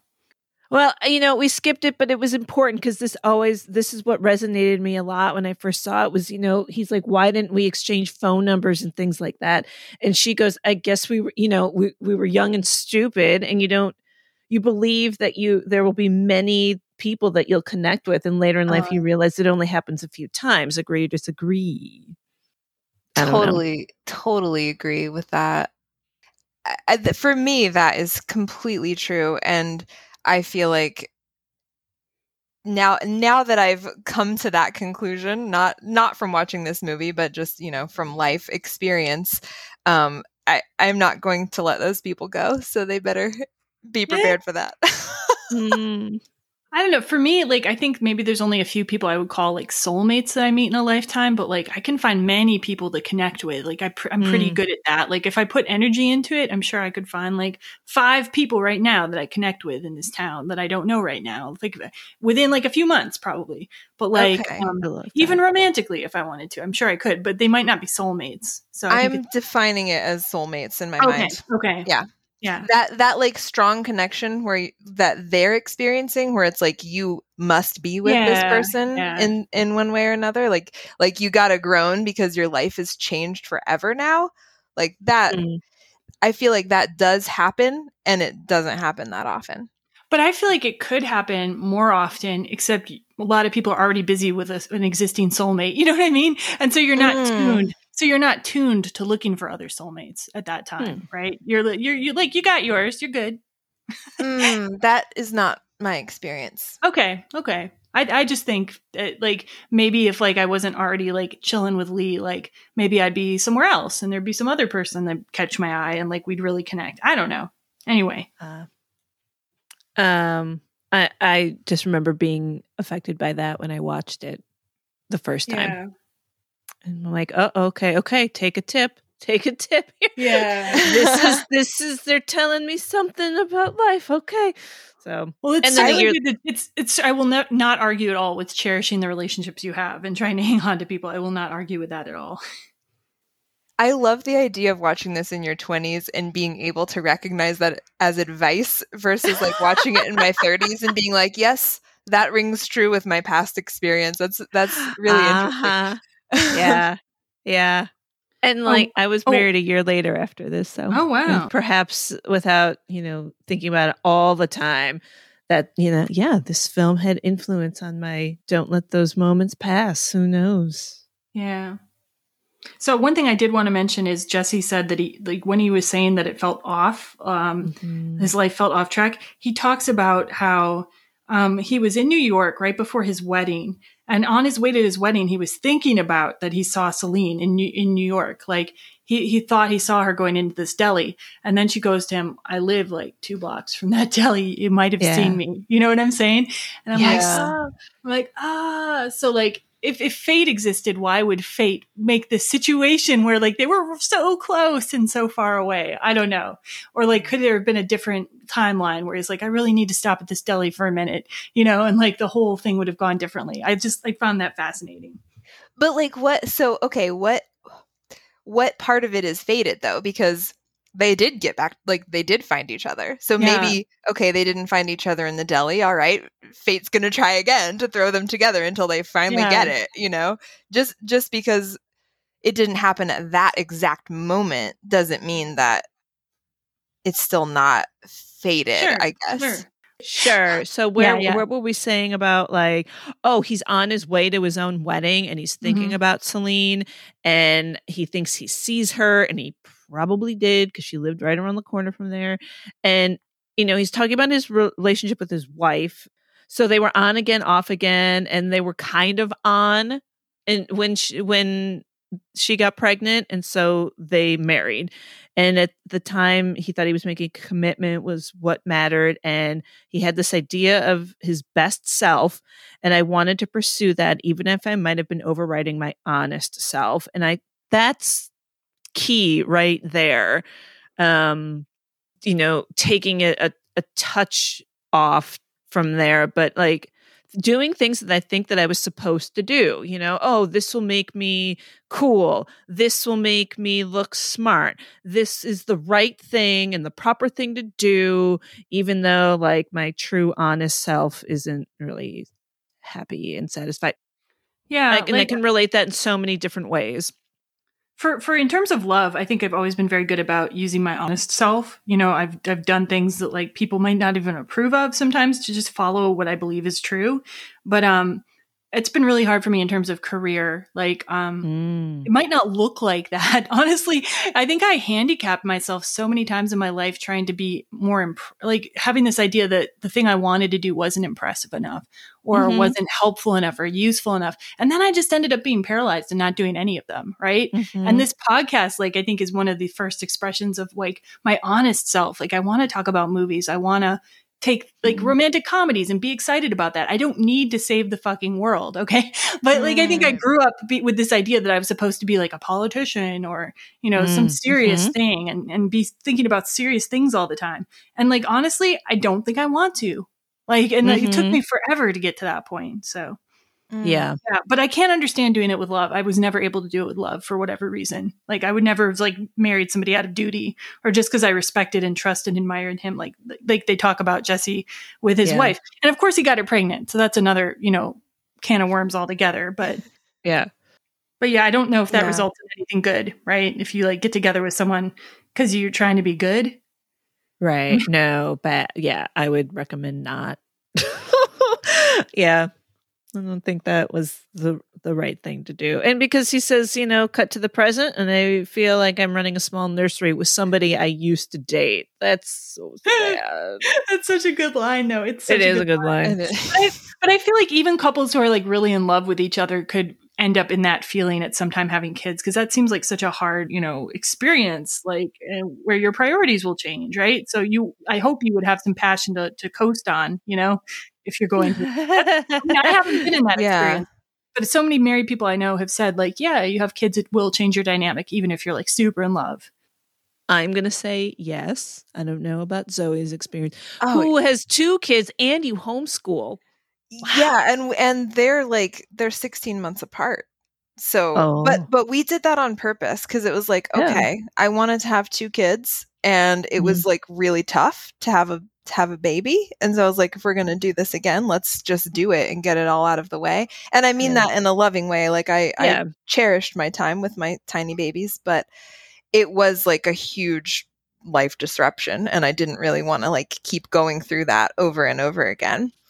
Um, to have multiple children spaced far mm. apart yeah and like then then the family itself like becomes a thing like it's a mm-hmm. different thing it's like mm-hmm. you have your spouse but then there's also like your family together and like that has a different kind of love which is a wonderful thing too i mean i yeah. think it's a i think it's like an added bonus if you have a happy if you have a happy life and you know a happy family um but it definitely yeah. is like another almost another relationship dynamic to juggle as well yeah I I think, you know, yes, it can feel like you're running, you know, a nursery or whatever, but like it, if you not just respect, trust, and admire, but like you like your partner mm. and you guys are friends too. Like, you know, you know how to like have a laugh and you know how to, and he talks about that later. There's no laughter mm. in, in my home. I mean, mm-hmm. that's, that's awful.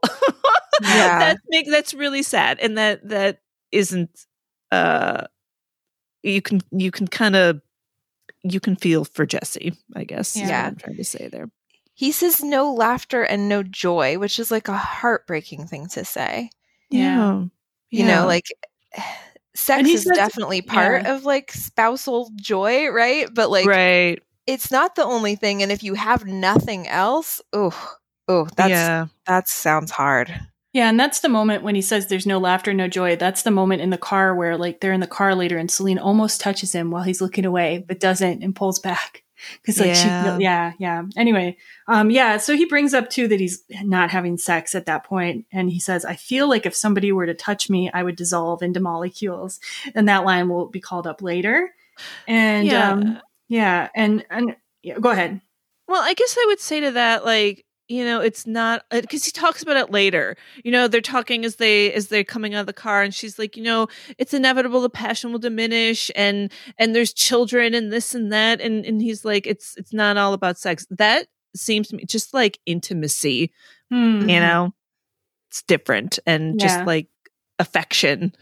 Um, Yeah, definitely. mhm.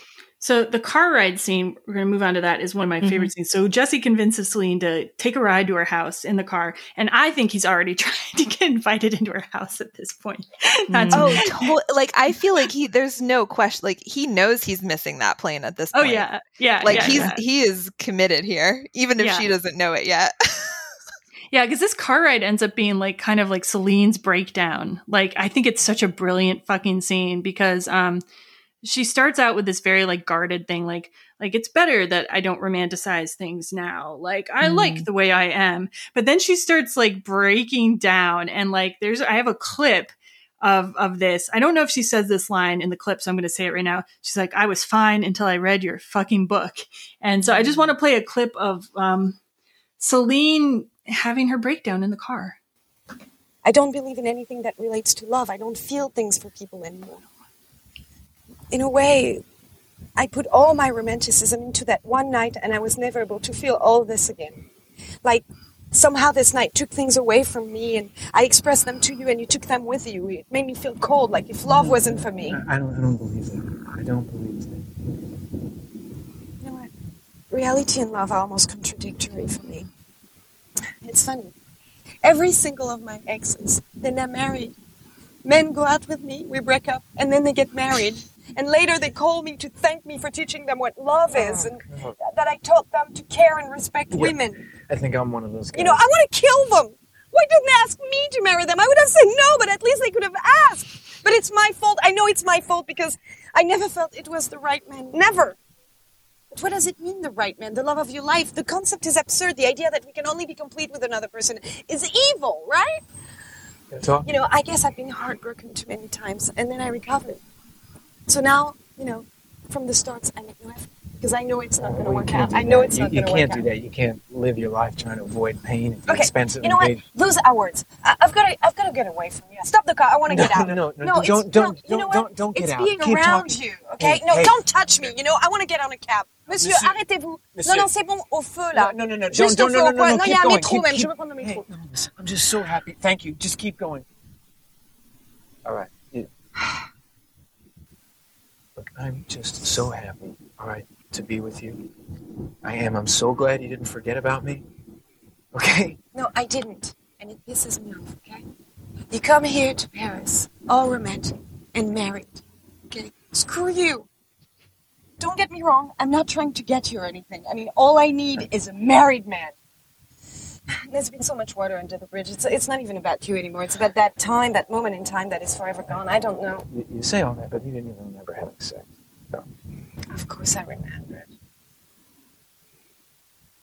You did? Yes. Women pretend things like that. I don't know. They do? Yeah, what was I supposed to say? That I remember the wine in the park and us looking up at the stars fading away as the sun came up. We had sex twice, you idiot. I fucking love that just that section because I feel like in that one section of dialogue, she has gone from her defenses completely up to her defenses totally down, and she's gone through this like crucible of emotions on the way there. And I'm like, damn, like that performance and that dialogue was like, ah, it does so much at once. Anyway, Mm. I'm just like still moved by his. Uh, oh, we can go on because I don't know what more to add. So she breaks down, she gets vulnerable, and then he gets even more vulnerable. Like her vulnerability touches off another pile of vulnerability from him, and he admits how bad his marriage is, how he's tried counseling and candles and self help and lingerie, and um, basically admits that he's staying with his wife for the kid. And then he says, like you guys were saying, there's no joy or laughter in my home. And then he says this I don't want to be one of those people who are getting divorced at 52, admitting that they never really loved their spouse. I want a great life. I want her to have a great life. He is already doing the narrative that he's going to use to break up with his wife right there in the Mhm, cab mm-hmm. or not the cab, the, the car. I'm just like, what? like, it's the kind of thing people say though. It's so realistic, right? It's like he's doing his self justification out loud. And then, um, and then he tells Celine that he's had dreams about her, like where she's going by on the train, and he wakes up sweating, and he dreams that she's pregnant in bed, naked next to him, and then he wakes up crying, and then this, like, Celine is like almost touching him and doesn't, and ah, and then they, when they get out of the car in front of her apartment building, Celine goes in to hug him, and she says, "I want to see if you stay together or if you dissolve into molecules," kind of calling that back. And like the look on his face, oh my god, like he looks like he's dissolving into molecules, kind of. Mm-hmm. Mm. All of this is like heart stab after heart stab. Mm-hmm. uh, like I don't know. It for some reason the dream, like the fact that he dreams about her, it just like kills me. I don't know. Mm. But I mean, I Mm. I have like a really lifelong soft spot for like unrequited love stories, Yeah. and I I know this one like becomes requited, but like that particular like piece of it just oh it just hits my romance buttons. Yeah. So they get out at her apartment. He's going to walk her to the door. Sure. and then he meets Che the cat, a, a rom com cat. Well, I don't know. It's a rom drom, but I could not find any information about the cat. I was really sad because, like, I like to know where the cats come from. Um, later in one of her other movies, Delpy uses one of her own cats. So I wonder maybe it could have been hers or her parents, but I don't know. Was not confirmed or denied. And you see Julie Delpy's parents here. Her mom's coming out of the apartment building, and her dad is grilling in the courtyard. So that's kind of cool. Yeah. And like Lee pointed out to me um, when we were watching it, when they're walking up to the apartment, they're not talking to each other. They're quiet. And like, he didn't say this part, but like, it looks like they're still like, they're trying to uphold this pretense that he's not going to miss his flight, that nothing's really going on here. Like, like, like they're trying to get away with something by not talking about it, you know, hiding it from Mhm. themselves, what they're about to do. And like Lee pointed that out to me though, that they're so quiet. I think he might have said some of the stuff about trying to get away with something too, but yeah, Mm. I really, it's very notable because they're talking all the time usually. Mm-hmm. That's true. Well, he's pretty quiet, like for a good stretch here too. Hmm. After he kind of like makes his like marriage confession, dream confession thing. Like Sure. she's talking about the cat and she's showing him around, and then you know, to not to jump ahead too far, Oh, but like even when she's talking about the music, you know, like Yeah. she sings and she's like, it's almost like awkward. It almost Oh, has like an awkward feeling to me. Yeah, because like usually they're just like bantering so much and like she seems to be the one that keeps coming back to to talking. I don't know. Like, I mean, I think that when she's talking about the cat, it's like totally dorky. Eh, Yeah, I mean, he doesn't really talk a whole lot for the rest of the movie, does he? that's true. That's true. And but he's like he asks- smiling at her and looking at her the whole time. He feels Oh, loud to mm. me. His presence Absolutely. is loud. His presence is for sure loud, but it's like his decision is made. It's done. There's Mhm. nothing else for him to say.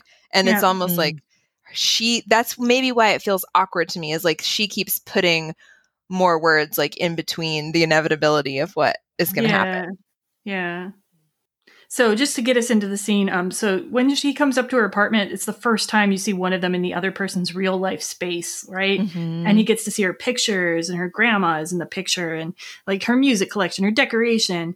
And then um he gets her to sing one of her songs and she's like, Oh, I have a couple songs, this one, this one, this one. And then she sings the one that's about him, which is hilarious yeah like it's the way she says the name of the song like she kind of wants him to choose it and it's called a waltz for it's called a waltz for a night and um, some of the lyrics from that i just wanted another try i just wanted another night even if it doesn't seem quite right you meant for me much more than anyone i've met before one single night with you little jesse which i think is funny little jesse is Yeah. worth a thousand with anybody I'll never forget this one night thing. Even tomorrow in other arms, my heart will stay yours until I die pretty intense.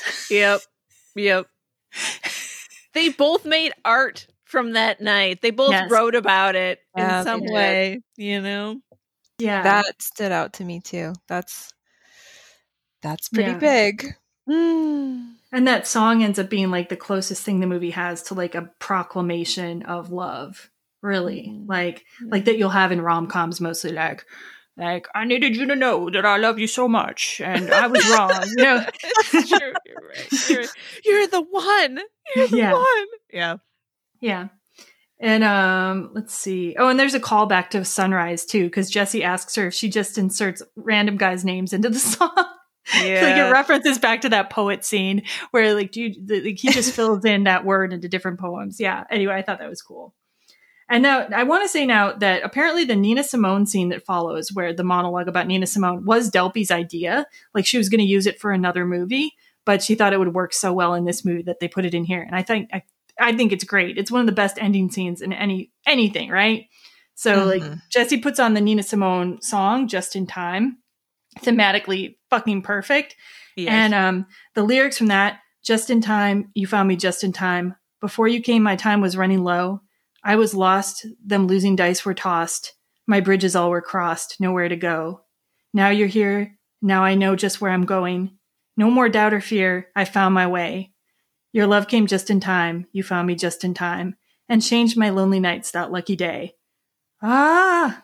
love it. Eh. Love it. Well, I love Nina And Simone. and time Anyway. too. It's referencing time, also, Time. which these Oh, movies yeah. are obsessed with, right? Like, Yeah. ugh. Oh, and I have to say, I couldn't believe how short this movie felt to me. Mm. Like, I, I- it just, I, I don't know if it's because it's in real time, but it, I was just like, wow, that just, I don't know. It, it was a, I have a problem with movies. I don't watch them often because it feels like it's going to take a lot of time and effort and energy, you know? Um, but this one just was like, felt very quick to me. so during this sequence, um, Julie Delpy is acting like she's Nina Simone, like demonstrating what it was like to see her concert that she went to see. And the whole time, Jesse's just looking at her and smiling. And like, there's some Looking at her like he wants to eat her. Oh yeah, yeah, yeah, yeah, yeah. And like, but she's doing these little dances and walks and facial expressions. Anyway, I just wanted to put that in because you can't see it on the podcast, but I just wanted to play because it's fucking perfection. She was so funny in concert. She she would uh, she would be right in the middle of a song and then you know stop and and uh, and walk from the piano all the way to the edge of the stage, like really slowly. And she start talking to someone in the audience. Oh yeah, baby. Oh yeah. Mm-hmm. Oh, I love you too. and then she'd walk back. Took her time, no hurry, you know. She had that big, cute ass. she would move, woo. and then she would uh, go back to the piano and play some more. And then she would, uh, I don't know, just start another song in the middle of another, you know, like stop again and be like, oh, you over there. Can you move that fan? Uh huh. Oh, you're cute. Mm. Mm.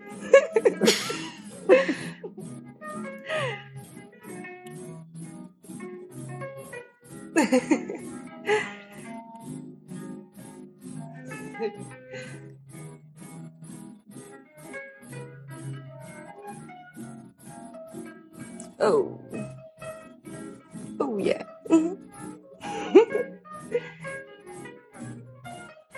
Baby, you are gonna miss that plane. I know.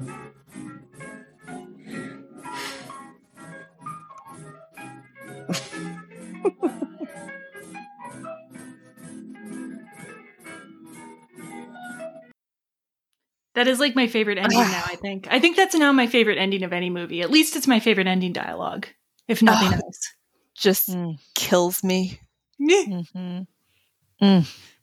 Baby, you are going to miss that plane. And like, even like when she's saying that dialogue, she's not even saying it as herself. She's using kind of the Nina Simone impersonation to like allow herself to talk about what's going on.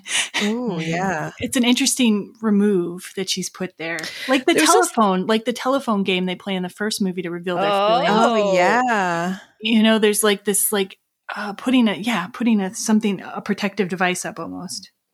You know, and there was an interesting shot. It felt weird to me because all of a sudden it was this full shot, not quite a POV from Jesse, but sort of, and it's it's you know Celine in her space, in her apartment, being silly, listening to her favorite song, and you know she was making tea for them, and I, to me it felt like one of those moments, you know, that Jesse talks about, like he's seeing the whole moment and doing kind of one of those picture things that they did in the first one, you know, just mm. taking all of this and and uh, you know, I'm going to go ahead and say, I'm just going to say it now, like, uh, you know, deciding he wants to be in that, you know, um, mm. which he's already long decided, and and as he says, I know he's playing with his wedding ring. Ah, oh, I didn't so... even notice that.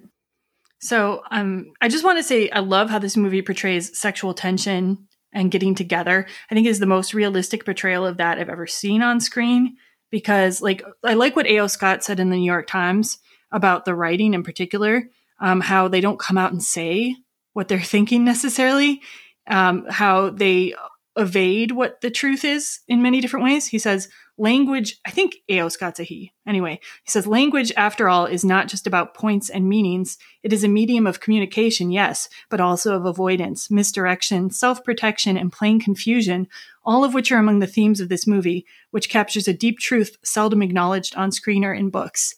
And mm. yeah, that, I, I, think so that's good. what's, I think that's what's so brilliant about this writing is like, you're getting to the point where they're, they've developed intimacy without really coming without really ever saying anything obvious about it other than that song. I don't know. Well, I guess he talks about his dreams too, but he's not like, I would like to sleep with you right now.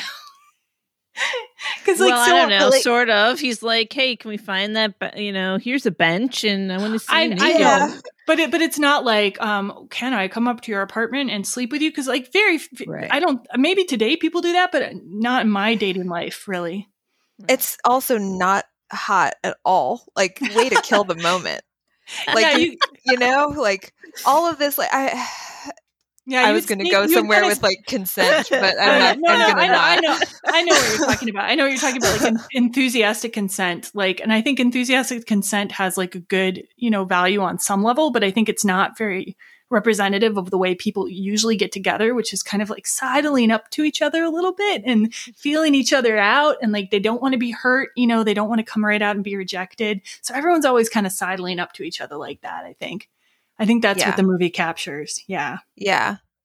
And um the body language too. Like we've talked about Jesse's ridiculous eye contact, but they're like often moving a little closer to each other. And on the boat scene, I noticed that Celine would sometimes move farther from him. Like mm. he'd be talking about something really intimate and she'd be like, "Oh my god, I got to get away." So I thought that was so well done too. Okay, so you mentioned that you thought you could watch the movie without the sound and still understand what's going on because of their body yeah, language. Not do everything, think, but something, yeah. But do you think you could listen to the dialogue without seeing their body language and and really get hmm. get as much out of it? Yes, yes. Also, yeah. Hmm. But but but I've I've rarely been impressed though so impressed though by how people portray attraction. Like if you read things about like body language that indicates attraction, they are doing so many of those things. And I don't know if they're conscious of it or if they come to it through more like method, like getting into character, or if they were consciously putting those gestures in, but they're there. Yeah. Like touch, touching the face or having your legs apart if you're a man. Those are like certain things facing each other. Like a lot of that stuff was there. So yeah. I mean, I'm a really terrible actor, but it it seems to me like it's so it would be so hard to fake that level of chemistry. Mm-hmm. Not that that means that they need to like end up together, but chemistry wise, how yeah, yeah, I don't understand how to fake that. I think you can also be temporarily in love with someone if you act with them, like if you're acting a love scene, like, like mm. get a mm. little bit of that. But yeah, I don't think Hawke and Delpy ever were, but yeah.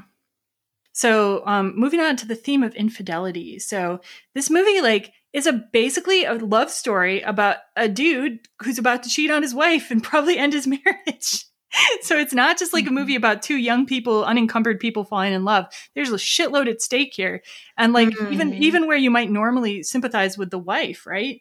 Like mm. I don't I don't remember ever giving her a second thought in this movie. Like which maybe I should feel bad, but I don't. Like I I feel like these people have to be together. I don't know. Did you guys give a second thought to this wife or like Uh, no, no. I I thought about his son because he talks about that, Sure. Oh yeah. where Henry, he's yeah. like, I, you know, I I want to be every minute with this this little person. I don't want to miss any of that. Um, so I Hmm. that's where my mind went.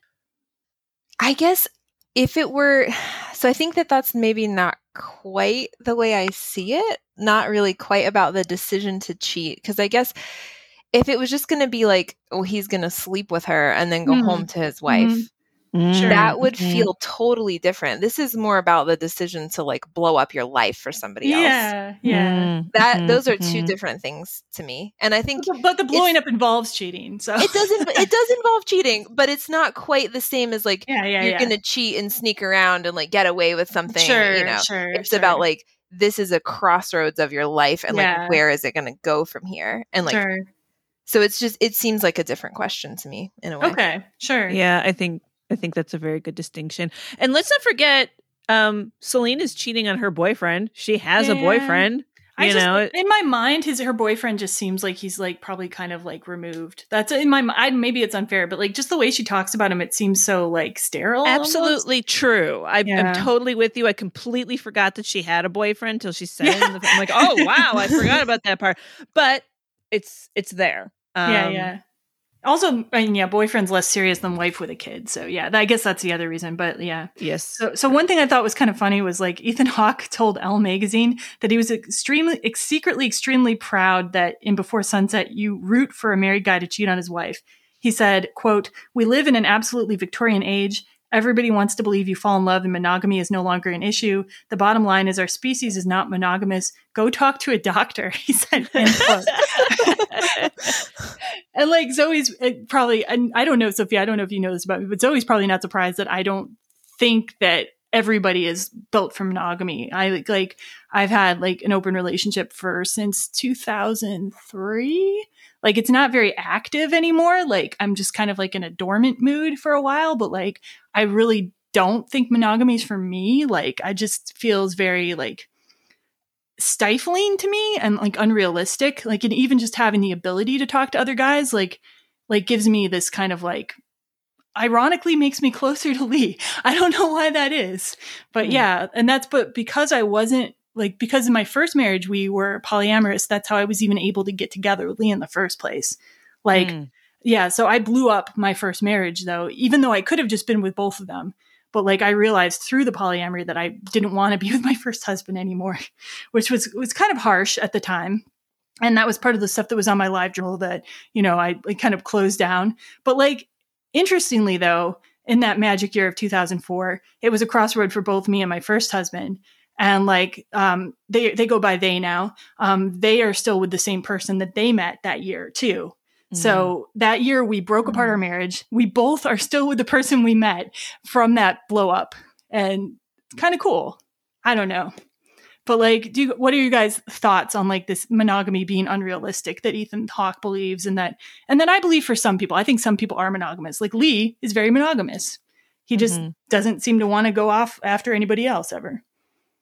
I think, well, I think I know Greg and I came into this on our own wanting monogamy and then definitely monogamous this whole time. So that's been our jam. Yeah.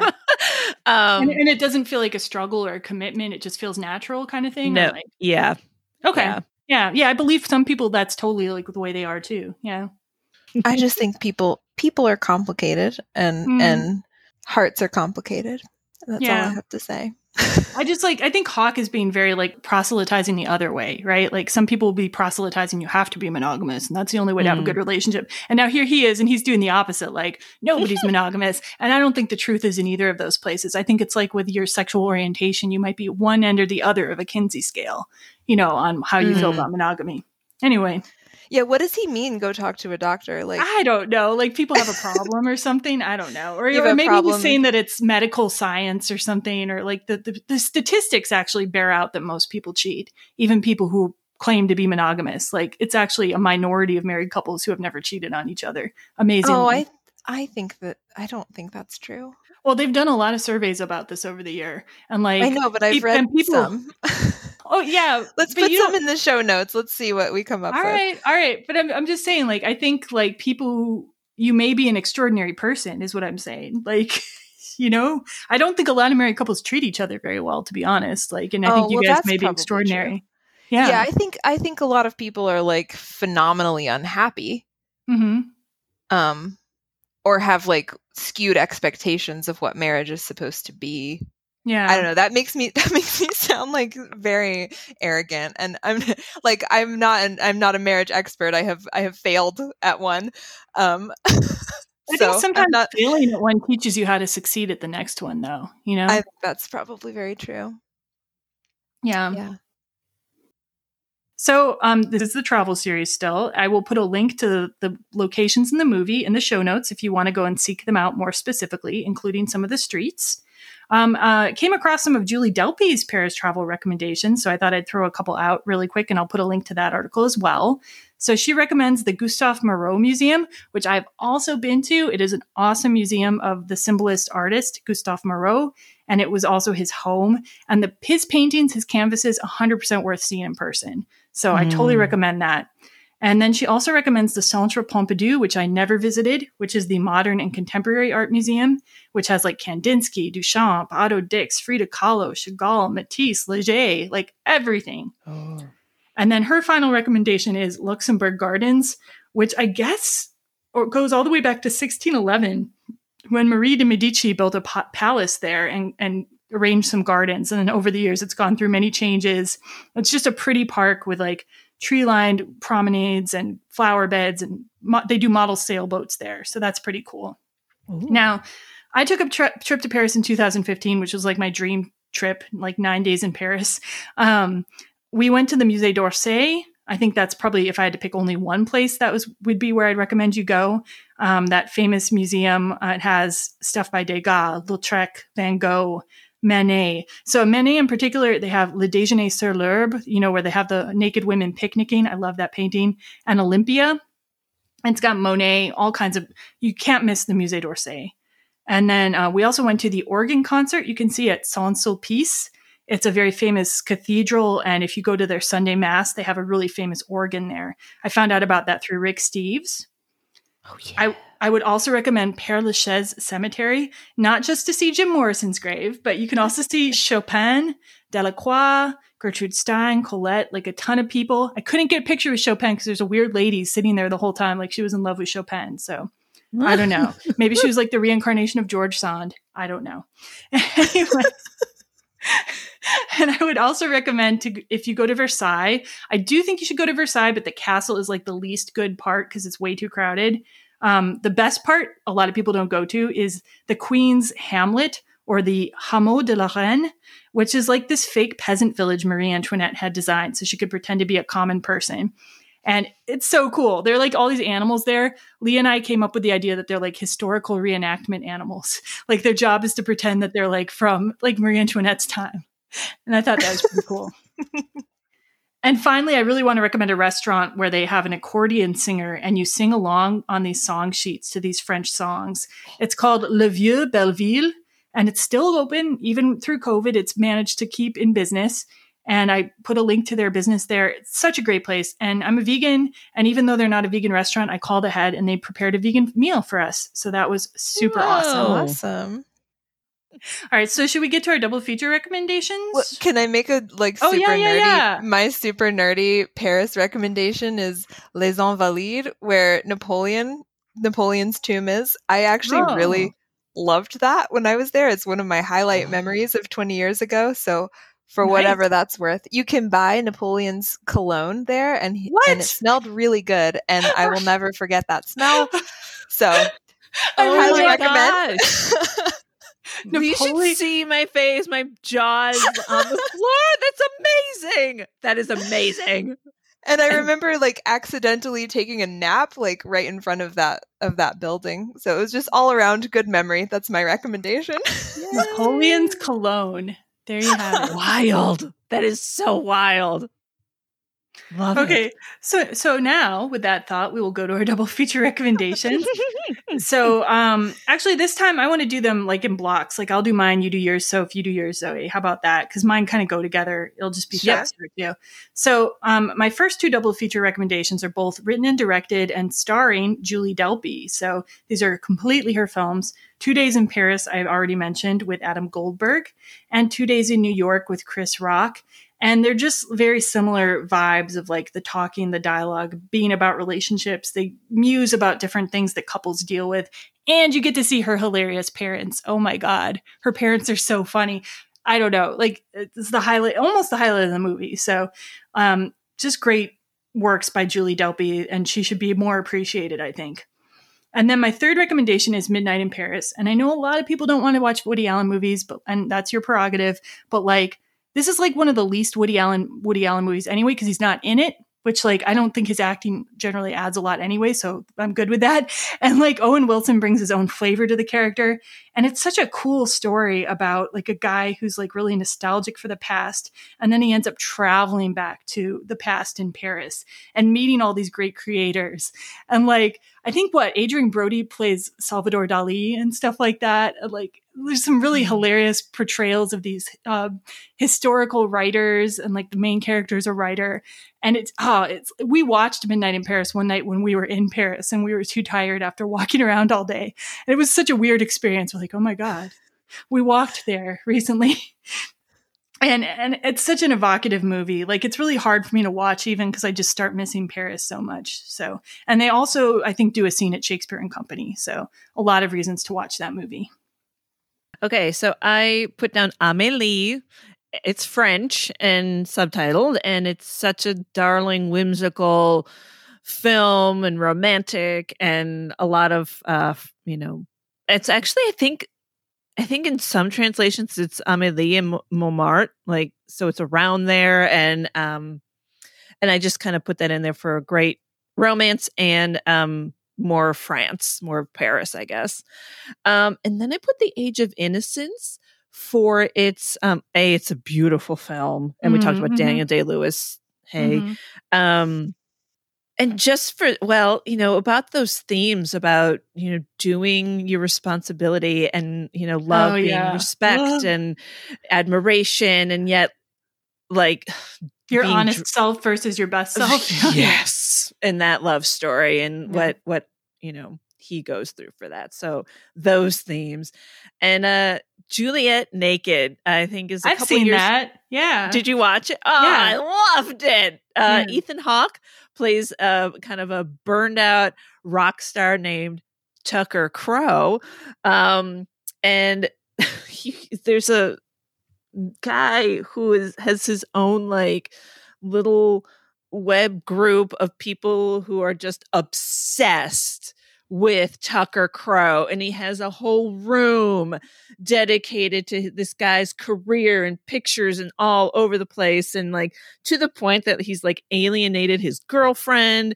um and yet uh and he posts he posts a blog and um and his girlfriend under an alias you know says like this is full of crap and Tucker Crowe responds to her and they form a relationship. And it's it's funny and it's in uh it's on the coast somewhere in the UK which is very cool. Chris O'Dowd is in it. Um oh uh Rose Bryn. Is that how you say her last name? No, I love don't her. She's great. And it has um kind of an ambiguous um what's going to happen at the end with these people and has that flavor and just I it was hard for me to watching that like I don't think I'm obsessed with Ethan Hawke to this degree. I do not have a room filled with old photographs and you know pictures of him. I don't know all the trivia of his like like the way that this character is obsessed with Tucker Crowe. So anyway, fun times.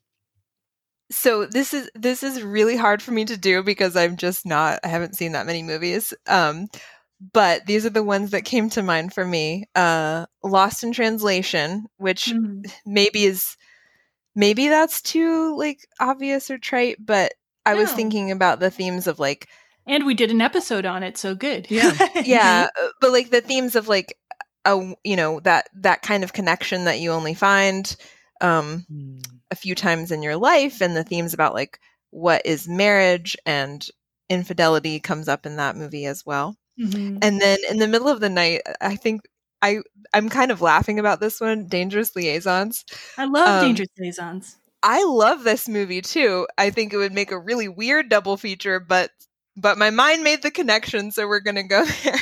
And you know what? Uma Thurman's in that too. So that's oh, like there we go. Hawke's, so we like, get the the person Uma who was Thurman, divorcing. yeah, Ethan Hawke connection. We've got France. We've got infidelity. Mhm. so we can weave all those together in like a very bizarre soup. and sexual tension. There's sexual tension. so and we're lots of sexual tension. It's very true.